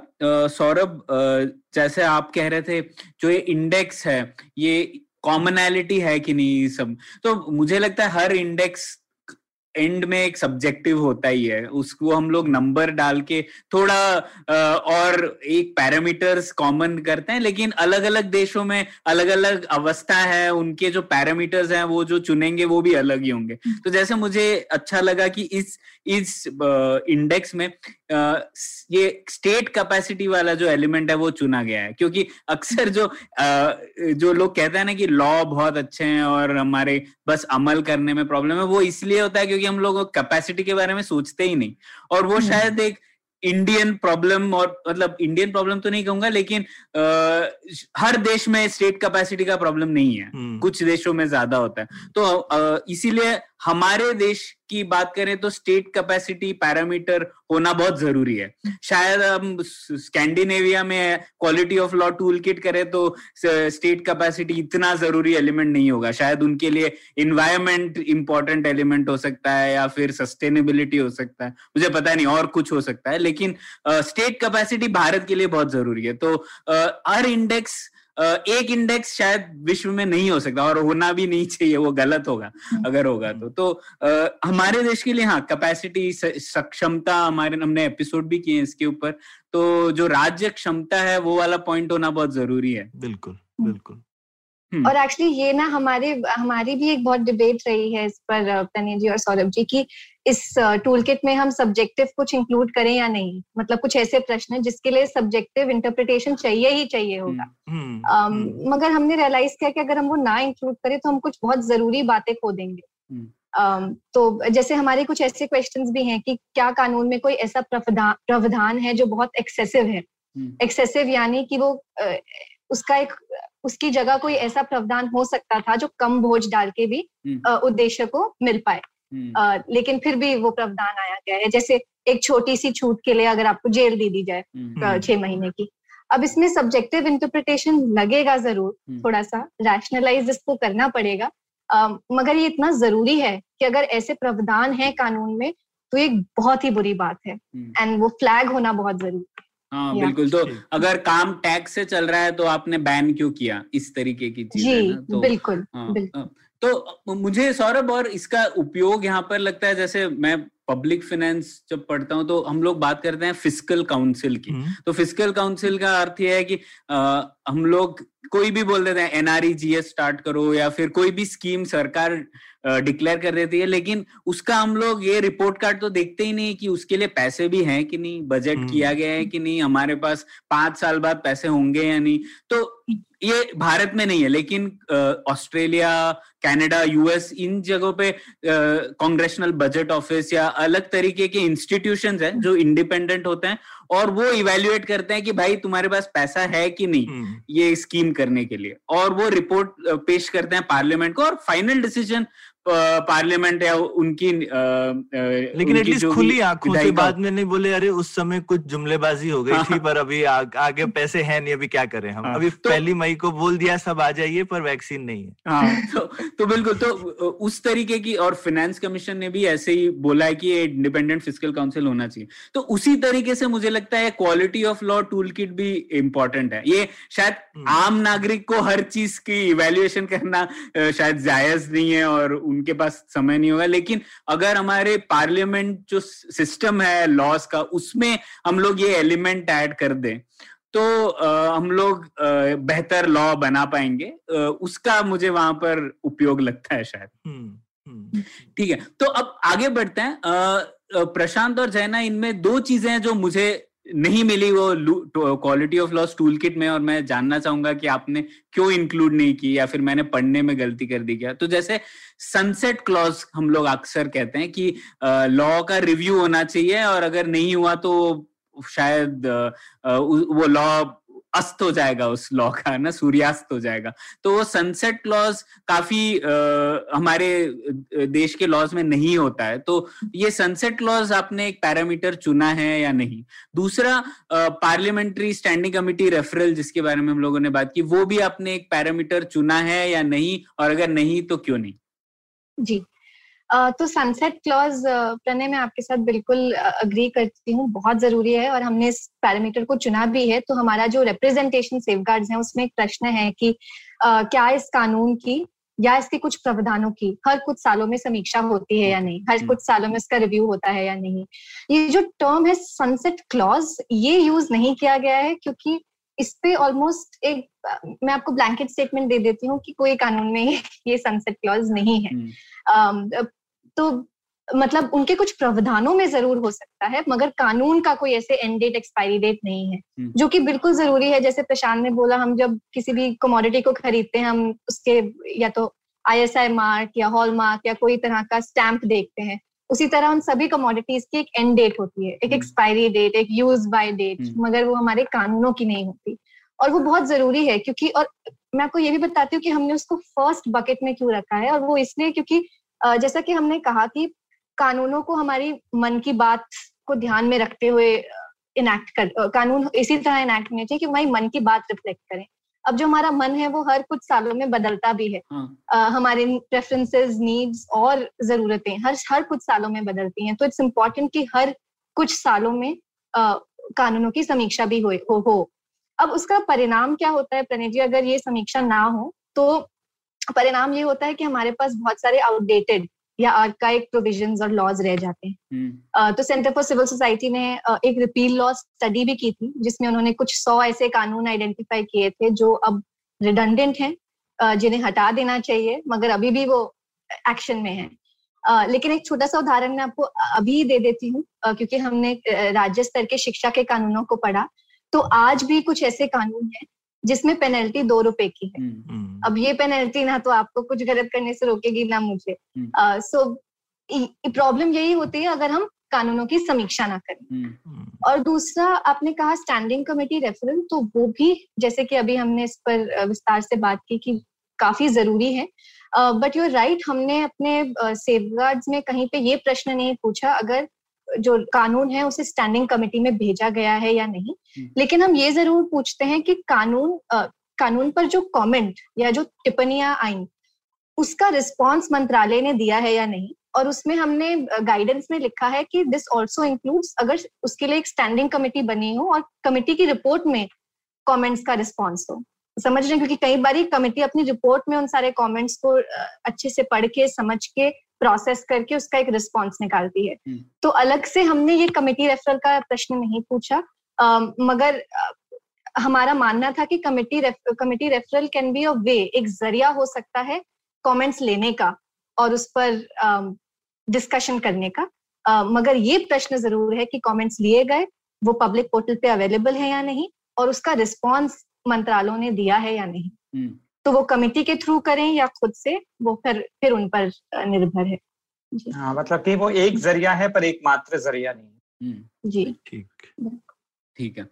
आ, तो एक अंत में इस सेक्शन में सवाल था प्रशांत क्योंकि आपने प्रोसीजरल सेफगार्ड और सब्सटेंटिव सेफगार्ड्स की बात कही तो ये शब्द जो है रूल ऑफ़ लॉ काफ़ी प्रयोग होता है और काफ़ी लोग उसके बारे में लिखते भी हैं। लेकिन इस पे आप ये जो दोनों सेफगार्ड से जुड़ा हुआ है ये शब्द तो क्या है ये रूल ऑफ़ लॉ ये थोड़ा बताएँगे तो हमारे लिसनर्स के लिए बहुत फ़ायदेमंद होगा। जी, बिल्कुल। तो रूल ऑफ़ लॉ के बारे में एक्चुअली बहुत कम बातचीत होती है और ज़्यादातर लोग जो हैं वो इसको नहीं समझते कि रूल ऑफ़ लॉ क्या है क्योंकि आ, हम लोग अक्सर बोलचाल में अगर जब रूल ऑफ़ लॉ की बात करते हैं तो हम उसे रूल बाय लॉ समझ लेते हैं। भाई कानून है तो कानून का पालन करिए। हम्म, हम्म। लेकिन ये ये रूल ऑफ़ लॉ जो है वो एक कानूनी विचार नहीं है। हम्म। ये एक राजनीतिक विचार है। आ, तो ये संविधान से भी ऊपर के लेवल पर है बात। आ, तो बात ये है कि जो आपके देश के कानून है क्या वो किसी विधि विधि संस्कृत का शब्द है जो कि कानून से बहुत मिलता जुलता शब्द है पर हम्म। मैं जब यहाँ पर विधि शब्द की बात कर रहा हूँ तो मेरा विधि से मतलब एक ऐसे विचारधारा से है एक ऐसे हम्म। विचार से है जो ये कहता है कि कानूनों के कुछ गुणवत्ता कुछ गुण होने चाहिए हम्म। जो आपके देश में जो कानून बन रहे हैं कानून बनाए गए हैं उनके कुछ गुणधर्म होने चाहिए और वो क्या गुणधर्म है वो यही गुणधर्म है कुछ तो हमारे संविधान में उस तरह के गुणधर्म लिखे जैसे हम्म। कानून सबके लिए समान हो हम्म। तो ये संविधान के अनुच्छेद चौदह में ऐसा बात लिखी गई है अनुच्छेद बीस में लिखा गया कि कानून जो है वो आने वाले समय के लिए होने चाहिए आज आप कानून पिछले समय के लिए नहीं बना सकते हम्म। हाँ, आप ये नहीं कह सकते कि भाई निर्भया के केस में जो अभियुक्त था उसकी उम्र अठारह से कम की थी तो इसको फांसी पे लटकाने के लिए आज के तारीख में बलात्कार क्या होने के बाद हम कानून बना दें कि भाई अब इसको मौत की सजा मिलेगी तो ये अनुच्छेद 20 में है कि आप ऐसा कानून नहीं बना सकते। और 19 में है कि कानून जो है वो रीजनेबल होने चाहिए। तो ये कानून के कुछ गुणधर्म हमारे देश के संविधान में हैं, लेकिन ये गुणधर्म अलग अलग विद्वानों ने अलग अलग तरीकों से इन गुणधर्मों की व्याख्या की है। तो इसलिए जो विधि का एक विचार है, जो एक कॉन्सेप्ट है अलग अलग विद्वानों ने उसके अलग अलग तरीके से व्याख्या की है, पर कुल मिलाकर कुछ बातों पर, जिस पर ज़्यादातर विद्वान सहमत हैं। वो इतनी तो है कि प्रोसीजरल सेफगार्ड्स यानी कि प्रक्रिया कानून की प्रक्रिया कैसी होनी चाहिए हम्म। और उसमें अधिकारों की रक्षा के लिए कम से कम क्या सेफगार्ड होने चाहिए उसके बारे में काफ़ी लोगों में सहमति है। सब्सटैंटिव सेफगार्ड्स की बात करें तो जैसे अभी हमने बात की प्रोपोर्शनैलिटी की कि छोटी सजा छोटे गलत होने के लिए या हाँ छोटे गुनाह की बड़ी सजा नहीं दे सकते। तो प्रोपोर्शनैलिटी हो गई एक्सेसिव मतलब ज्यादती नहीं होनी चाहिए किसी के साथ। और फिर दूसरी बात है आर्बिट्ररी आर्बिट्ररीनेस मतलब कि मनमर्जी। हम्म। तो ऐसा नहीं कि भाई मर्ज़ी है तो कुछ भी करेंगे ऐसा नहीं। तो उसमें जो कानून बना है उसके उद्देश्य में और जिस उद्देश्य की पूर्ति के लिए जो उसके मतलब मीन्स है एंड और मीन्स उसके बीच में कुछ कनेक्शन होना चाहिए कोई नेक्सस होना चाहिए। तो ये कुछ बातें। अच्छा हायत ने एक बात इसमें और कही कि स्वतंत्रता जो है वो सबसे पहला एक एक मूलभूत उसका एक प्रिजम्पशन होना चाहिए कि भाई हाँ हम कुछ करने के लिए स्वतंत्र हैं हम्म। तो प्रिजम्पशन ये नहीं होना चाहिए कि आपको कुछ करने के लिए परमिशन चाहिए हम्म, हम्म, ये बड़े ज़रूरी एक बात समझने की है और कई ऐसे विद्वान हैं जो इस गुण धर्म से सहमत नहीं है हाँ। पर ये एक बड़ा ज़रूरी है क्योंकि देखिए सबसे बड़ा फ़र्क क्या है? उत्तर कोरिया और भारत में या अमेरिका में। तो भारत और अमेरिका जो हैं हम लोकतंत्र हैं और हम उदार लोकतंत्र हैं। हमारे यहाँ पे एक संविधान है और संविधान जो है वो नेताओं से ऊपर है वो पुलिस से ऊपर है वो अदालतों से ऊपर है वो देश की कार्यपालिका न्यायपालिका और विधायिका से भी ऊपर है। और संविधान के ऊपर कोई नहीं। तो संविधान इन तीनों से ऊपर है, प्रधानमंत्री से ऊपर विधायिका संसद सबसे ऊपर है संविधान। तो ये बात इसलिए जो समझनी है वो बहुत ज़रूरी है। अब संविधान क्या कहता है? संविधान में जो उसका पार्ट थ्री है उसमें आपको अधिकार, मूलभूत अधिकार दिए गए हैं फंडामेंटल राइट्स और फंडामेंटल राइट्स संविधान हमें देता है? नहीं। हमें संविधान देता नहीं है। संविधान कहता है कि ये अधिकार आपके पास है इस बात की उद्घोषणा करता है हम्म। कि ये अधिकार आपके हैं। और संविधान क्या देता है? संविधान सत्ता को संसद को ये अधिकार दे रहा है कि हाँ आप देश के शासन चलाने के लिए उन अधिकारों का कुछ हद तक आप उस पर कोई बंदिशें लगा सकते हैं। ये संविधान अधिकार देता है हमारे देश के शासक को विधायिका को कार्यपालिका को कि कुछ हद तक वो इन अधिकारों पर बंदिश लगा सकते हैं लेकिन संविधान हमें अधिकार संविधान कौन होता है अधिकार देने वाला अधिकार तो हमारे पास क्योंकि हम व्यक्ति हैं समाज में हैं तो वो अधिकार हमारे पास जन्म जाते हैं किसी और ने हमें कोई अधिकार नहीं दिया अधिकार तो हम दे रहे हैं ना संविधान को हम्म। क्योंकि संविधान हमने बनाया हाँ। हम्म। और इसीलिए वो अधिकार भी हमने संविधान के थ्रू अपने चुने हुए प्रतिनिधियों को दिया है तो जो चीज़ उनके पास है नहीं वो हमें कैसे दे सकते हैं हम्म।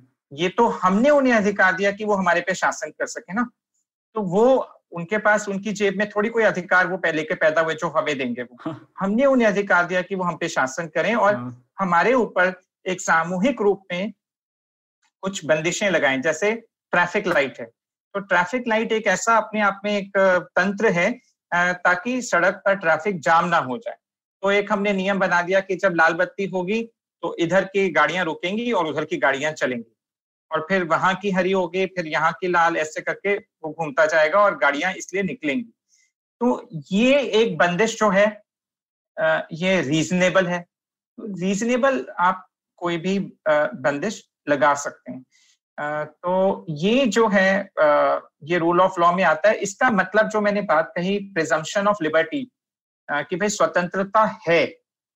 उसका मायना ये है कि सरकार ये ना कहे कि भाई जब तक आपने हमसे पूछा नहीं हम्म। तब तक आप कोई काम करने के लिए स्वतंत्र नहीं है। क्योंकि ये नॉर्थ कोरिया नहीं है। मेरे को बाथरूम जाने के लिए सरकार से लाइसेंस लेने की ज़रूरत नहीं है। हम्म। ठीक उसी तरह मेरे को कंपनी खोलने के लिए अगर सरकार ने कानून जब तक नहीं बनाया अभी देखिए ये क्या हुआ कि लोगों ने ड्रोन उड़ाने शुरू किए नई नई टेक्नोलॉजी है ड्रोन उड़ाए। सरकार ने कहा भाई ड्रोन कैसे उड़ा लिया आपने? हमने तो आपको परमिशन नहीं दी। भाई कानून ही नहीं है। हम्म। आपने क्या ड्रोन को आपने बैन किया हुआ है? अगर आपने ड्रोन बैन नहीं किया तो मतलब ड्रोन उड़ाने की हमारे पास पूरी स्वतंत्रता है। क्रिप्टो करेंसी आई। हम्म। सरकार देख के आँखें खुली की खुली रह गई भाई ये क्रिप्टो करेंसी क्या चीज़ है और कैसे आ गई और ये कैसे लोगों ने क्रिप्टो करेंसी यूज़ करनी शुरू कर दी? सरकार ने कहा ये तो अलाउड ही नहीं है। भाई कैसे अलाउड नहीं है? आपने कहा ये लिखा है कि क्रिप्टो करेंसी अलाउड नहीं है? और सुप्रीम कोर्ट तक मामला पहुँचा वो कहती है जी क्रिप्टो करेंसी जो है ये बैंड पर कहाँ बैंड है? बताइए ना। अब आरबीआई कहता है कि हमने तो नियम निकाला है। नियम निकाल के आप कोई चीज़ बैन नहीं कर सकते। हम्म। संसद को कानून बनाना पड़ेगा कि ये बैन है।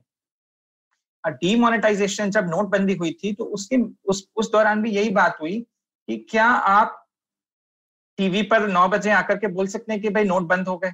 या क्या आरबीआई बोल सकती है हम्म। कानून में लिखा क्या देश की संसद ने आपको यह अधिकार दिया है कि आप ऐसा नोटबंदी कर सकें या नहीं कर सकें यह एक हम्म। कानूनी सवाल है जिसका हम्म। फैसला सुप्रीम कोर्ट को करना चाहिए था तो मेरे को नहीं लगता कि उन्होंने इस पे सुनवाई की थी आ, तो बहुत सा ई रिक्शा को देख लीजिए क्या e rickshaw motor vehicles act में आता है कि नहीं आता अब ई रिक्शा चलने लग गए कोई दुर्घटना हुई तो उनको आँखें खुली सरकार को सोके जागे कि भाई ये ई रिक्शा जो है ये क्या कानूनी तौर से है नहीं है मोटर व्हीकल एक्ट में आता है या नहीं आता है तो ये क्या चीज़ है? हम्म। मतलब मोटर व्हीकल है या साइकिल है? तो तब उन्होंने कहा कि ये तो बैन ये तो इलीगल आप इलीगल कैसे हो गया भाई? आपने इलीगल कहाँ है लिखा है कि इलीगल है? ये गैर कानूनी तो नहीं लिखा। हम्म।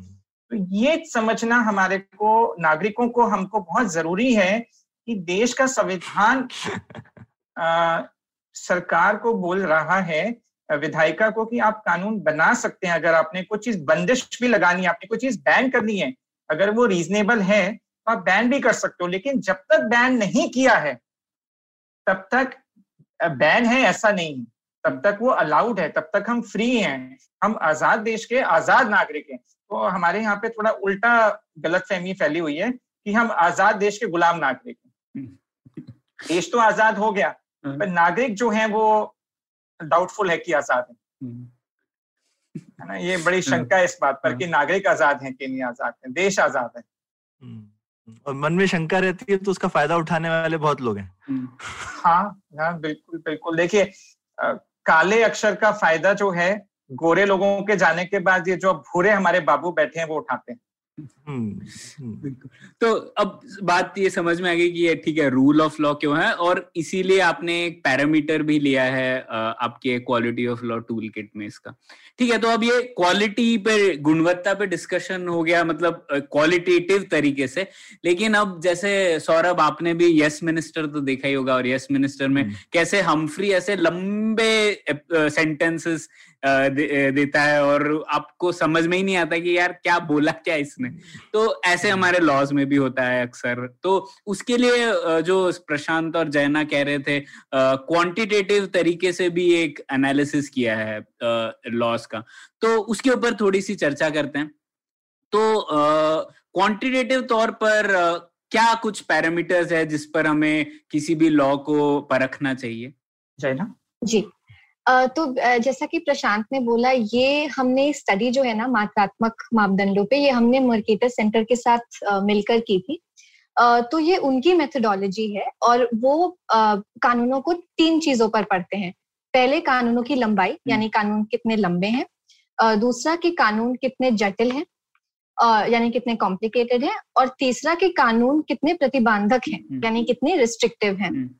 और ये जो स्टडी है ये उन्होंने भारत में इस साल यानी पिछले साल शुरू की थी बट इससे पहले वो ये स्टडी ऑस्ट्रेलिया कनाडा और यूएसए में कर चुके हैं और उन्होंने ये पाया है कि ये जो तीन मेट्रिक्स हैं इनका बहुत स्ट्रॉन्ग एसोसिएशन है इकोनॉमिक ग्रोथ के साथ और प्रोडक्टिविटी के साथ। अच्छा। तो बिल्कुल जैसा कि सौरभ जी पहले भी कह रहे थे कि और प्रशांत जी भी कह रहे थे कि सिर्फ़ एक छोटा सेंटेंस लिख देने से ये वो सरल तो नहीं होगा कानून मगर ये इंडिकेटिव ज़रूर है कि वो कितना बोझ डालता है और वो एक इंसान को उसे पढ़ने में कितना समय लगेगा।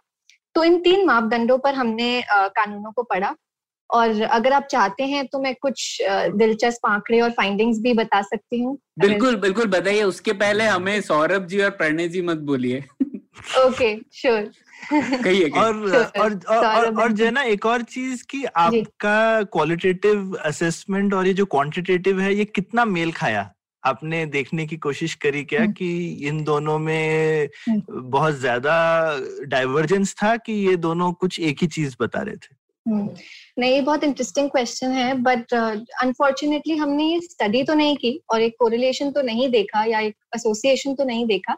इसका एक चैलेंज ये भी है अ, सौरभ कि हमारे जो क्वांटिटेटिव एनालिसिस है अ, क्योंकि वो एक कोड और एल्गोरिदम के ज़रिए होता है तो वो बहुत जल्दी हो जाता है। मगर जैसा कि टूल किट जो है हम्म, उस पर हम सिर्फ़ अ, सौ एक अ, तीन चार महीने में हम सौ कानूनों को पढ़ पाए। हम्म, तो इसीलिए थोड़ा मुश्किल है ये समझना। लेकिन सौ भी अच्छा सैंपल सेट है ना कि वो सौ अच्छा- को दोनों तरह से देखा जाए तो क्या दिखा? जी बिल्कुल। हाँ अभी भी मतलब मैं कुछ निश्चित रूप से तो नहीं कह पाऊँगी। हम्म, कंजेक्चर ही होगा अगर कहूँगी। एक्चुअली हमने सर एक चीज़ ज़रूर ट्राई की थी। हमने जो पैरामीटर्स हैं इनका कोरिलेशन और चीज़ों से देखने की कोशिश की। तो जैसे जो नीति आयोग का स्टेट एजुकेशन क्वालिटी इंडेक्स है हम्म। हाँ तो उसमें वो स्टेट्स को रैंक करते हैं। और उसका हमने कोरिलेशन इसके साथ देखने की कोशिश की कि मतलब अगर लॉ सरल हैं छोटे हैं प्रतिबंधक शब्द उसमें कम है आउटकम पे कोई हम्म, इम्पैक्ट आता है या नहीं। वो कोरिलेशन हमने जांचने की कोशिश की थी और हमने देखा था कि थोड़ा इंटरेस्टिंग सा फाइंडिंग था कि जो टॉप फाइव और बॉटम फाइव स्टेट्स हैं उनमें एक स्ट्रॉन्ग कोरिलेशन था कि मतलब अगर लॉ ज़्यादा प्रतिबंधक है तो उनका जो रैंकिंग है स्टेट एजुकेशन क्वालिटी इंडेक्स में वो कम है। अच्छा। अ, और अगर सिमिलरली रिवर्स अगर लॉ जो है कम प्रतिबंधक है तो उनका जो रैंकिंग है अ, मतलब उनकी जो परफॉर्मेंस है एजुकेशन क्वालिटी इंडेक्स पे वो भी कम है। बड़े अच्छा। जी जी। हम्म। तो अ, लेकिन बीच में ये बहुत क्लियर नहीं था। आपने बोला। हाँ बीच में वो क्लियर नहीं था। जी बिल्कुल कि बीच में जो कोरिलेशन थी वो स्ट्रॉन्ग नहीं थी। ज़्यादा कोई स्ट्रॉन्ग एसोसिएशन निकला नहीं। जी। हम्म, लेकिन तो ये क्लियर है कि आपका मेथोडोलॉजी से बहुत बुरी क्वालिटी और बहुत अच्छी क्वालिटी ठीक से आंकी जा सकती है। लेकिन बी और सी ग्रेड पता है कि अगर डी ग्रेड आ रहा है तो पक्का डी ग्रेड है ए है तो पक्का ए है। ये बी सी में थोड़ा क्लियर कंफ्यूजन है। बिल्कुल बिल्कुल। उसके बहुत से रीजंस हो सकते हैं। मे बी हमें मेट्रिक थोड़ा ज़्यादा स्पेसिफिक पिक करना चाहिए क्योंकि हमने जो प्रतिबंधक शब्द हैं वो इस प्रकार चूज़ किए हैं कि ऐसे शब्द जो प्राइवेट प्लेयर्स पे बोझ डालते हैं। हम्म। लेकिन ये जो एजुकेशन क्वालिटी इंडाइसेस हैं ये गवर्नमेंट और प्राइवेट स्कूल दोनों की स्थिति पढ़ते हैं है ना? तो उस हिसाब से भी थोड़ा वेरिएशन और प्रॉब्लम हो सकती है। हाँ तो जैसे मतलब प्रतिबंधक शब्द जैसे पनिश या फिर फाइन इस टाइप की चीज़ें हाँ। टेक्स्ट एनालिसिस किया है सौरभ तो तो फाइन वगैरह तो एग्जैक्ट कौन से टर्म है वो भी उस पे भी निर्भर करेगा। इस हम्म, में। हम्म, हम्म। कुछ उदाहरण है जैसे फाइन इम्प्रिजनमेंट। प्रोहिबिटेड कैंसल जैसे शिक्षा के कानूनों के लिए हमने विड्रॉ भी लिया था क्योंकि रिकग्निशन के आगे अक्सर विड्रॉ यूज़ किया जाता है। और ऐसे। जी। हम्म, तो हमने राष्ट्रीय स्तर के तो सारे कानूनों को पढ़ा जो कि हैं कुछ आठ हम्म। और राज्य स्तर के सिर्फ़ शिक्षा के कानूनों को पढ़ा। हम्म। तो हमारी कुछ फाइंडिंग्स मैं आपको बता देती हूँ। एक तो कि जो हमारे सबसे लंबे दो कानून हैं। वो है इनकम टैक्स एक्ट और कंपनीज़ एक्ट तो ये आज तक के हमारे सबसे लंबे कानून हैं और कुछ मिनिस्ट्रीज जो कि थोड़ी इनफेमस हैं जिनके कानून थोड़े लंबे ही होते हैं अक्सर वो है ministry of corporate affairs ministry of finance environment ministry and ministry of commerce and industry Saurabh हम्म। दिल दिल दुखा की नहीं। बिल्कुल। सब इसी से समझ में आ गया ना कि कहाँ पे गड़बड़ है। जी। हम्म, जी। और दूसरा जो प्रतिबंधक शब्दों पर जब हम आते हैं तो दो शब्द जो सबसे ज़्यादा यूज़ किए जाते हैं इस्तेमाल किए जाते हैं वो है फाइन हम्म, जुर्माना और इम्प्रिजनमेंट। और यहाँ पे एक बहुत ही दिलचस्प चीज़ सामने आई जो हमने देखा कि एक आम आदमी यही सोचेगा कि जो सिविल लॉज हैं उनमें प्रतिबंधक शब्द थोड़े कम होंगे क्रिमिनल लॉज में थोड़े ज़्यादा होंगे। मगर एक ऐसा लॉ है लीगल मेट्रोलॉजी एक्ट। अच्छा। जो वेट्स एंड मेजर्स को गवर्न करता है कि क्या वेट्स और हाँ। मेजर्स यूज़ होंगे और क्या यूनिट होगा मेज़रमेंट का। हम्म, उसमें जो घनत्व है यानी डेंसिटी है प्रतिबंधक शब्द की वो ज़्यादा है क्रिमिनल प्रोसीजर एक्ट से। अच्छा। तो सरल भाषा में अगर मैं इसे समझाने की कोशिश करूँ तो अगर तो लीगल मेट्रोलॉजी एक्ट में लगभग हर 80 शब्दों के बाद एक प्रतिबंधक शब्द इस्तेमाल किया जाता है जैसे फाइन या इम्प्रिजनमेंट हम्म, मगर क्रिमिनल सीआरपीसी में क्रिमिनल प्रोसीजर कोड में एक प्रतिबंधक शब्द हर 100 या 110 शब्दों के बाद आता है। हम्म। तो ये भी एक बहुत ही और ये शायद पुराना हमारा शायद सोशल क्योंकि ये हिंदुस्तान में हमेशा रहता था कि स्पेशली आज़ादी के टाइम पे और उससे पहले के टाइम पे तो कि वेट्स वगैरह की जो जालसाजी है वो बहुत कॉमन भी थी गरीब लोगों को लेकर के। तो मेरे ख्याल से ये थोड़ा हिंदुस्तान का पर्टिकुलर सोशल हम्म। एस्पेक्ट को लेकर के ये लॉ बना दिया और अब वो उस टाइम का बना है तो आज भी चल रहा है जो शायद इतना ज़रूरी नहीं है। हम्म। सौरभ ये लीगल मेट्रोलॉजी एक 2010 का है। अरे नहीं नहीं बट बट उसका 2010 का है। इससे पहले एक स्टैंडर्ड वेट्स एंड मेजरमेंट्स कुछ था हाँ, वो उससे 1983 का। किया होगा जी हाँ। जी उससे बोरो किया बट फिर भी ये रीसेंट है तो तो और भी अब तो बेसिकली सुधर जाना चाहिए था। अब सुधर जाना चाहिए था अब दो हज़ार दस में तो सुधर जाना चाहिए था। हाँ मगर अनफॉर्चुनेटली ऐसा नहीं हुआ। बाकी जब हम सरलता की बात करते हैं तो हमारे जो सत्तर प्रतिशत राष्ट्रीय कानून है वो या तो मुश्किल या बहुत ही मुश्किल है पढ़ने में। हम्म। तो जैसे प्रशांत ने बोला था हम वो फ्लैश रीडेबिलिटी एक स्कोर निकालते हैं ना उसमें। तो इसका मतलब ये हुआ कि सत्तर प्रतिशत कानूनों को पढ़ने के लिए आपको कम से कम एक कॉलेज ग्रेजुएट तो होना ही पड़ेगा। या फिर प्रशांत से पूछना पड़ेगा। हाँ या प्रशांत। जी। ये बताओ इसका मतलब क्या है? इसका मतलब क्या है? हम्म। बिल्कुल। हम्म, हम्म, तो स्थिति तो दयनीय ही है। ठीक है। हम्म। अ, हाँ तो अ, ये तो आपने बताया क्वांटिटेटिव एनालिसिस के बारे में। अ, अ, अंत में ये कह पूछना चाहूँगा कि आपने इंटरनेशनल कंपैरिजंस भी किए क्या? क्वालिटी क्वांटिटी क्वांटिटेटिव एनालिसिस दोनों के तौर पर। और भारत क्या अपवाद है कि हमारे नियमों की गुणवत्ता शायद काफ़ी खराब है या फिर एवरेज है आप कैसे जज करते हैं? और दूसरे देशों के कंपैरिजन में आपको कुछ रिजल्ट्स मिले क्या? और इससे जुड़ा हुआ एक और सवाल है तो आप किसी भी ऑर्डर में ले सकते हैं कि समय के साथ मतलब हमारे पास भी अब सत्तर साल की एक्सपीरियंस है डेमोक्रेसी रन करने की तो समय के साथ हमारे कानून सुलझे हैं या उलझे हैं? आप ये टेम्पोरल ट्रेंड क्या कहता है? जी। अ, तो टेम्पोरल एनालिसिस एक्चुअली जो मात्रात्मक मापदंडों पे जो हमने कानूनों को पढ़ा तो वहाँ पर हमने थोड़ा सा एक टेम्पोरल एनालिसिस भी किया था प्रणय। उसमें हमने देखा कि तो आज़ादी के बाद से यानी 1947 के बाद से हमारे जो कानूनों की लंबाई है वो और बढ़ती जा बढ़ गई है। ओह, तो पहले जैसे ऑन एवरेज पंद्रह हज़ार अगर लगभग शब्द यूज़ किए जाते थे एक कानून में अब अठारह हज़ार पाँच सौ शब्द इस्तेमाल किए जाते हैं हम्म, और जब हम बात करते हैं रिस्ट्रिक्टिवनेस की या कितने प्रतिबंधक शब्द इस्तेमाल होते हैं हम्म। तो अगेन हम एक्सपेक्ट तो करेंगे कि कम हो जो कि हुआ भी है।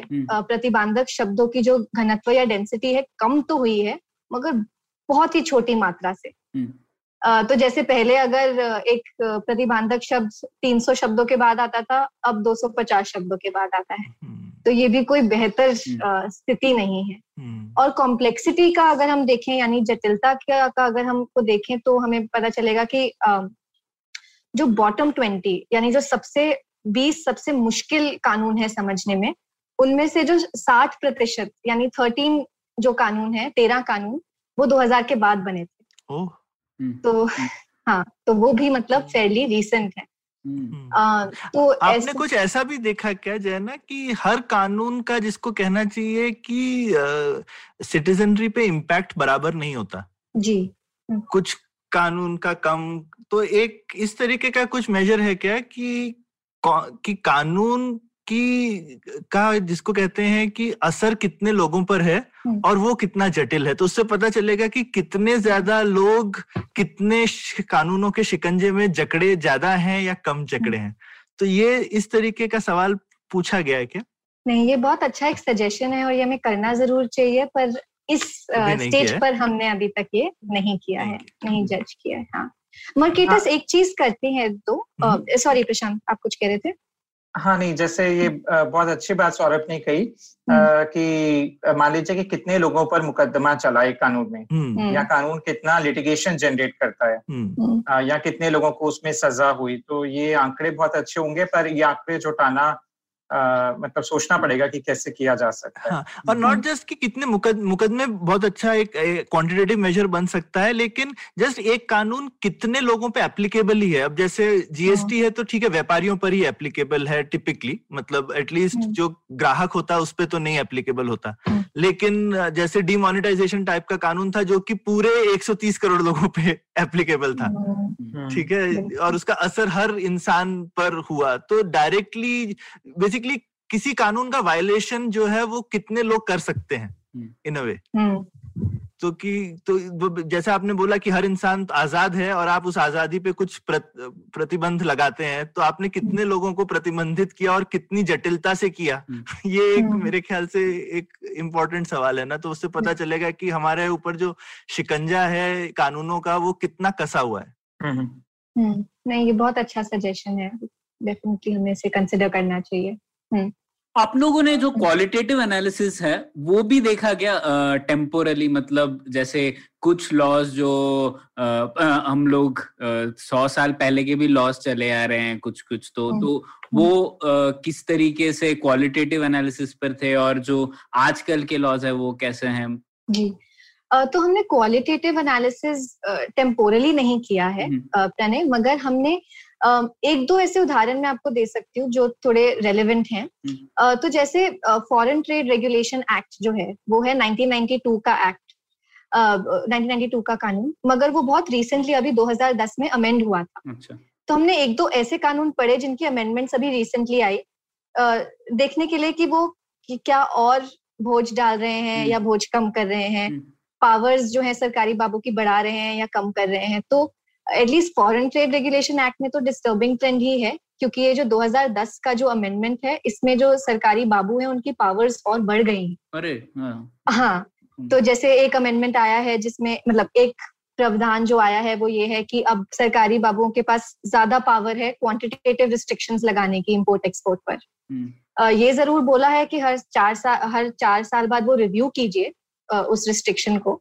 मगर वो लगा सकते हैं। हम्म, सिमिलरली जैसे अभी प्रशांत पहले बात कर रहे थे ना कि कैसे अगर आपका लाइसेंस लिया जाए या आपकी मैनेजमेंट को टेक ओवर किया जाए तो आपका पक्ष ज़रूर सुनना चाहिए। आप उनके डिसीज़न के अगेंस्ट आप अपील कर पाओ ये हम्म। प्रावधान ज़रूर होना चाहिए। आपको एक ऑर्डर रिटर्न में देना चाहिए लिखित में कि क्यों आपका लाइसेंस ले लिया गया। तो अब जो है जो अमेंडमेंट आया है एफटीडीआर में उसमें ये है कि अगर आप कुछ स्पेसिफाइड गुड्स में ट्रेड कर रहे हैं स्पेसिफाइड गुड्स की पूरी उन्होंने लिस्ट दी है जैसे डिफेंस रिलेटेड गुड्स। अगर आप इन गुड्स में ट्रेड कर रहे हैं और आपका लाइसेंस कैंसिल हो गया तो आपका पक्ष नहीं सुना जाएगा ओह। वो इमीडिएटली हम्म। इफ़ेक्ट दे दिया जाएगा उस कैंसिल हम्म। बिना सुनवाई के जिसे हम बोलते हैं reasonable opportunity to be heard तो बिना सुनवाई के आपका कैंसिल कर दिया जाएगा जी हम्म, मुझे तो लगता है आप आपकी ये जो टूल किट है ये हम लोग अक्सर कहते हैं ना कि, ओ यूपीए सरकार अच्छी थी या एनडीए वन या एनडीए टू इस इस पैरामीटर पे थोड़ा देखना चाहिए ना? तो थोड़ा समझ में आएगा कि अ, असली में क्या हुआ था। नहीं तो हम लोग तो ऐसे ही कहते रहते हैं कि वो बहुत इकोनॉमी को बढ़ावा दिया नहीं दिया। लेकिन इकोनॉमी को बढ़ावा तो उसका नतीजा काफ़ी सालों बाद आता है। तो हम लोग ऐसे नहीं कह सकते कि इस साल ग्रोथ बढ़ी हुई तो इसी सरकार की वजह से शायद ये पैरामीटर एक अच्छा मेजर हो सकता है ये देखने का कि एक्चुअली सरकार ने किया है क्या। डेफिनेटली हाँ और हम लोग मैं पूछ रहा था दूसरे देशों की तुलना में आपने कुछ एनालिसिस किया है क्या? हाँ प्रणय एक चीज़ जो मैं बताना चाहता था आपने कहा ना कि देश की सरकारों का या टेम्पोरली क्या पैटर्न रहा उसमें एक फाइंडिंग हमारी और थी। हमने ये देखा कि कौन से ऐसे साल थे जब कानून जो थे वो बहुत ही ज़्यादा रिस्ट्रिक्टिव थे बहुत ज़्यादा प्रतिबंधक थे। तो 1973 का ऐसा साल था अच्छा। जब जो कानून थे वो सबसे ज़्यादा बंदिशों वाले कानून थे तो 1973 में जो कानून बने उसमें हर 109 शब्दों के बाद एक प्रतिबंधक शब्द था बेसिकली हम्म। इंदिरा गांधी जी को ज़्यादा मेजोरिटी दे दी थी तो फिर गड़बड़ हो गई थी जब हाँ. मतलब ये कितना सटीक है हाँ. नहीं और इसी में ऐड कर देती हूँ 1993 में जो हम्म। कानूनों की लंबाई थी वो सबसे कम थी हम्म। मतलब एवरेज वर्ड का। तो वो आप लिबरलाइजेशन के साथ जब थोड़ा लिबरलाइजेशन का माहौल हाँ, था या हाँ, हाँ, कुछ ऐसा देखा है क्या हमने? मतलब ऐसा एटलीस्ट लगता तो है कि जब बेसिकली सरकार हम ज़्यादा लोगों को सरकारों को ताकत देते हैं तो उनका दिमाग थोड़ा खराब हो जाता है बेसिकली तो ये कुछ कोरिलेशन दिख हम्म। रहा है आपको? जी। वो मतलब इसमें तो उन्नीस सौ तिरानवे और उन्नीस सौ तिहत्तर में नरसिम्हा राव और इंदिरा गांधी ये तो आंकड़ा देखा। हाँ हाँ उनकी माइनॉरिटी गवर्नमेंट थी लेकिन अभी 2019 में भी ज़बरदस्त दुनिया की 2014 और 19 में भी तो ज़बरदस्त मेजोरिटी मिली लेकिन वो पत, देखना पड़ेगा शायद एनालाइज करके हम्म। और शायद और शायद राज्यों में ज़्यादा डेटा मिलेगा क्योंकि ज़्यादा डेटा है क्योंकि केंद्र सरकारें तो कम बनी है लेकिन हम्म। राज्यों में ज़्यादा वेराइटी है बहुत तरीके के राज्य हैं तो मेरे ख्याल से अगर राज्य वाले राज्य स्तर पर डेटा देखा जाए तो शायद ज़्यादा डेटा देखने को मिलेगा कि क्या फ़र्क है? सरकारों के अप्रोच में कोई फ़र्क भी है कि नहीं? कोई फ़र्क नहीं पड़ता कौन से पार्टी है हम्म। क्योंकि हमारा कल्चर अक्रॉस पार्टी सेम ही है। हम्म। ये भी शायद निकल के आए कह हम्म। नहीं सकते देखने में पता चलेगा। लेकिन मेरे ख्याल से डेटा काफ़ी होगा अगर हम एटलीस्ट राज्य सरकार लेवल पर देखें तो। बिल्कुल बिल्कुल। ये डेटा आपने पब्लिश किया है क्या? हम लोगों को बोल सकते हैं देखने के लिए। अगर आपका एटलीस्ट आपका क्वांटिटेटिव रिजल्ट्स तो आपके पास में सारे उसके हैं कोई पब्लिकली अवेलेबल जी हमने एक शॉर्ट पेपर भी लिखा है इस पे और कुछ विजुअलाइजेशन भी अवेलेबल है हमारी वेबसाइट पे। हम्म। तो वो हम आपके साथ शेयर कर देंगे तो आप के जो हम्म। दर्शक हाँ, हैं वो भी देख पाएँगे। जी। हम्म। प्रणय आपका क्वेश्चन वो अनआंसर ही रह गया जो आप सबसे पूछ हाँ, रहे थे। ऑन हाँ। कि इंडिया क्या एक्सेप्शन है या नहीं? तो अनफॉर्चुनेटली इंडिया जो जैसे कि प्रशांत ने बोला कि बहुत सारे देश भर में इंडाइसेस हैं जो गुणवत्ता को जांचते हैं। इंडिया इनमें से एक में ही उन्होंने पार्टिसिपेट किया था और इंडिया को एक एक पर ही जांचा गया था वो है वर्ल्ड बैंक का जो global indicators of regulatory governance है जी आई आर जी और उसमें जो है uh, हर देश को पाँच में से एक स्कोर दिया जाता है और हमारा स्कोर है थ्री पॉइंट फाइव तो कोई उतना बुरा स्कोर तो नहीं है मगर रिलेटिव टर्म्स में देखा जाए तो पचास कुछ ऐसे देश हैं जो हमसे बेहतर परफॉर्म करते हैं। uh, तो स्कोप तो बहुत है हमारे हमें इम्प्रूव करने का। और ये भी जो global indicators of regulatory governance हैं ये ज़्यादातर लॉ मेकिंग के प्रोसेस पर फोकस करते हैं कि लोगों को के लिए एक्सेसिबल हैं या लॉज हैं या नहीं उन पर कंसल्टेशन होती है या नहीं।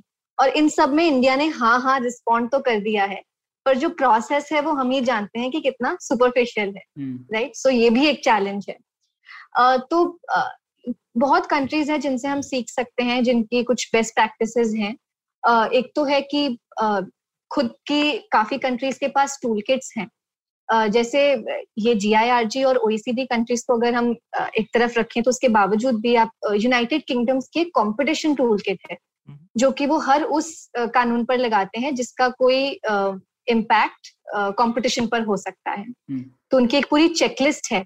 तो हर ऐसे लॉ को पहले उस चेकलिस्ट पर एक अच्छा स्कोर या एक अच्छा रिज़ल्ट लाना होगा और तभी वो एप्लीकेबल उसी प्रकार और देशों की कुछ बेस्ट प्रैक्टिसेस हैं। एक तो मैंने आपको यूके का बताया, उनके हर डिपार्टमेंट में एक बेटर रेगुलेशन यूनिट है। उसके अलावा यूएसए उसमें एक, इसमें मैंडेटरी है कि हर कानून को साठ दिनों के लिए लोगों के सामने रखा जाए और उस पर राय ली जाए। यूएसए में एक और बहुत ही अच्छी बात है, वो है एक आपने सुना होगा उनका एक एडमिनिस्ट्रेटिव प्रोसीजर एक्ट है। तो ये जो सारी बातें हम अभी बोल रहे हैं कि सरकारी बाबू की जो पावर्स हैं उन पर सीमा होनी चाहिए उनको एक लिखित में आपको ऑर्डर देना चाहिए अगर वो आपसे लाइसेंस लें या ना दें आपके एप्लीकेशन को रिजेक्ट भी करें तो लिखित में बताइए कि कारण क्या था। और उसके उसके बाद भी मैं आपके डिसीज़न को अपील कर पाऊँ इसका एक ज़रिया मुझे मिलना चाहिए। आप मेरा पक्ष सुने ये ज़रूर होना चाहिए। तो ये जो सारी चीज़ें हैं एडमिनिस्ट्रेटिव प्रोसीजर एक्ट में लिख दी गई हैं। अच्छा। और ये बाइंडिंग है। हर कानून पर और हर गवर्नमेंट एजेंसी पर उनके हर एक्शन हम्म, पर। लेकिन ऐसा कोई कानून यहाँ भारत में नहीं है जो ऐसे। यूएस में एक और अच्छा एक्ट है हम्म। जो है ना जो कि हर फॉर्म को कंप्लाई होना होता है कि फॉर्म ये जितना सरल और सिंपल हो सकता है उतना है कि नहीं। ओके। तो हम्म। उनके पास में एक एक्ट है और आप देखेंगे हम्म। उनके फॉर्म के नीचे लिखा होता है कि ये फॉर्म इस एक्ट को कंप्लाई करता है तो आप कॉम्प्लिकेटेड फॉर्म प्लेन लैंग्वेज हाँ शायद ऐसा हाँ। कुछ है मेरे को नाम अच्छा। नहीं याद एक्ट का लेकिन हर एक्ट को आपको एक चेकलिस्ट के थ्रू ले जाना पड़ता है कि आप उसको हम्म। जितना सिंपल कर सकते थे आपने किया है कि नहीं हम्म। लोगों के लिए। और हम तो हम्म। हिंदुस्तान में देखते हैं आप अक्सर किसी भी सरकारी दफ्तर में जाइए तो सबसे पहले आपको कोई ना कोई मिलेगा कि आप मेरा फॉर्म भर दीजिए। हम्म, जी बिल्कुल। बैंक्स में भी हाँ। हर जगह इतने। कॉम्प्लिकेटेड हमारे फॉर्म्स हैं कि। पूछे मत एक्चुअली। जी। स्वीडन में भी एक ऐसा ग्रुप है प्लेन स्वीडिश ग्रुप। जो बेसिकली इसीलिए ही बना था उनका एक ही मकसद था कि जो कानून है वो सरल होने चाहिए। हम्म। तो वो वो हर कानून बनने के बाद उनके पास जाता है वो चेक करते हैं कि लैंग्वेज बहुत वेग तो नहीं है हम्म, बहुत कठिन तो नहीं है और उसके बेसिस पे रिवाइज ड्राफ्ट फिर वापस भेजते हैं। अच्छा। पर ऐसा कुछ अगेन यहाँ भारत में नहीं होता है। हम्म, जी हाँ वो यूएस का जो कानून है उसका नाम है प्लेन राइटिंग एक्ट ऑफ़ 2010 हम्म, हाँ अच्छा। हम्म। ये ये शायद इन्होंने दोबारा अमेंड किया प्रशांत पहले का एक्ट है ये तो हो सकता है दोबारा इसका नया वर्जन आया होगा ये क्योंकि ये उनके यहाँ काफ़ी समय से मैं देख रहा हूँ तो ये 2010 से पहले भी देखा है मैंने। हम्म, अच्छा। हम्म। ठीक है। हम्म, ठीक है तो समझ में आया बहुत अ, बहुत मज़ा आया ये पुलियाबाजी सुन के और मुझे सबसे अच्छी बात ये लगी ये जान के क्योंकि कहते हैं ना वो what gets measured gets managed तो पहले तो अगर हम लोग क्वालिटी ऑफ़ लॉस को मेजर ही नहीं करेंगे तो फिर उसको मैनेज करने की बात तो दूर ही है। तो आपने जो ये टूल किट एक अच्छी शुरुआत है और मैं अपने लिसनर्स को हम लोग लिंक शेयर करेंगे। पढ़िए ये और आप कंट्रीब्यूट कीजिए। कुछ सजेशन हो तो बताइए, जिससे कि हम लोग क्वालिटी ऑफ़ लॉ को इंस्टीट्यूशनलाइज कर पाए और और लोग इसके बारे में सोचे, बात करें और पूछे हमारे जनप्रतिनिधियों से कि, भाई आप लॉ मेकर हैं तो आपकी लॉ लॉ मेकिंग की क्वालिटी क्या है? तो अगर वो पैरामीटर होगा तो शायद हमारे लॉज भी आगे जाके बेहतर होंगे। तो इसी होप के साथ हम लोग ये पुलियाबाजी खत्म करते हैं। बहुत बहुत शुक्रिया जैना और प्रशांत आप इस एपिसोड में आए। Thank you thank you Pranay शुक्रिया Pranay thank you so much आप लोग बहुत अच्छा काम कर रहे हैं। सुन के और डिस्कस करके बहुत मज़ा आया आज। हाँ, मुझे भी आज की कॉन्वर्सेशन में बहुत मज़ा आया। Yeah thank you so much very pleasant thank you so much yeah उम्मीद है आपको भी मज़ा आया। यह पॉडकास्ट संभव हो पाया है तक्षशिला इंस्टीट्यूशन के सपोर्ट के कारण। तक्षशिला पब्लिक पॉलिसी में शिक्षा और अनुसंधान के लिए स्थापित एक स्वतंत्र संस्था है। आप दुनिया के किसी भी कोने में हो, आपकी उम्र कुछ भी हो, अगर आप पब्लिक पॉलिसी विदेश नीति या टेक्नोलॉजी गवर्नेंस में रुचि रखते हैं तो तक्षशिला की वेबसाइट तक्षशिला डॉट इन पर उनके कोर्सेज को ज़रूर चेक कीजिए। और अगर आप पुलियाबाजी में शामिल होना चाहते हैं तो हमसे कनेक्ट कीजिए Puliyabaazi at Gmail dot com पर या फिर एट पुलियाबाजी ट्विटर पर। शुक्रिया।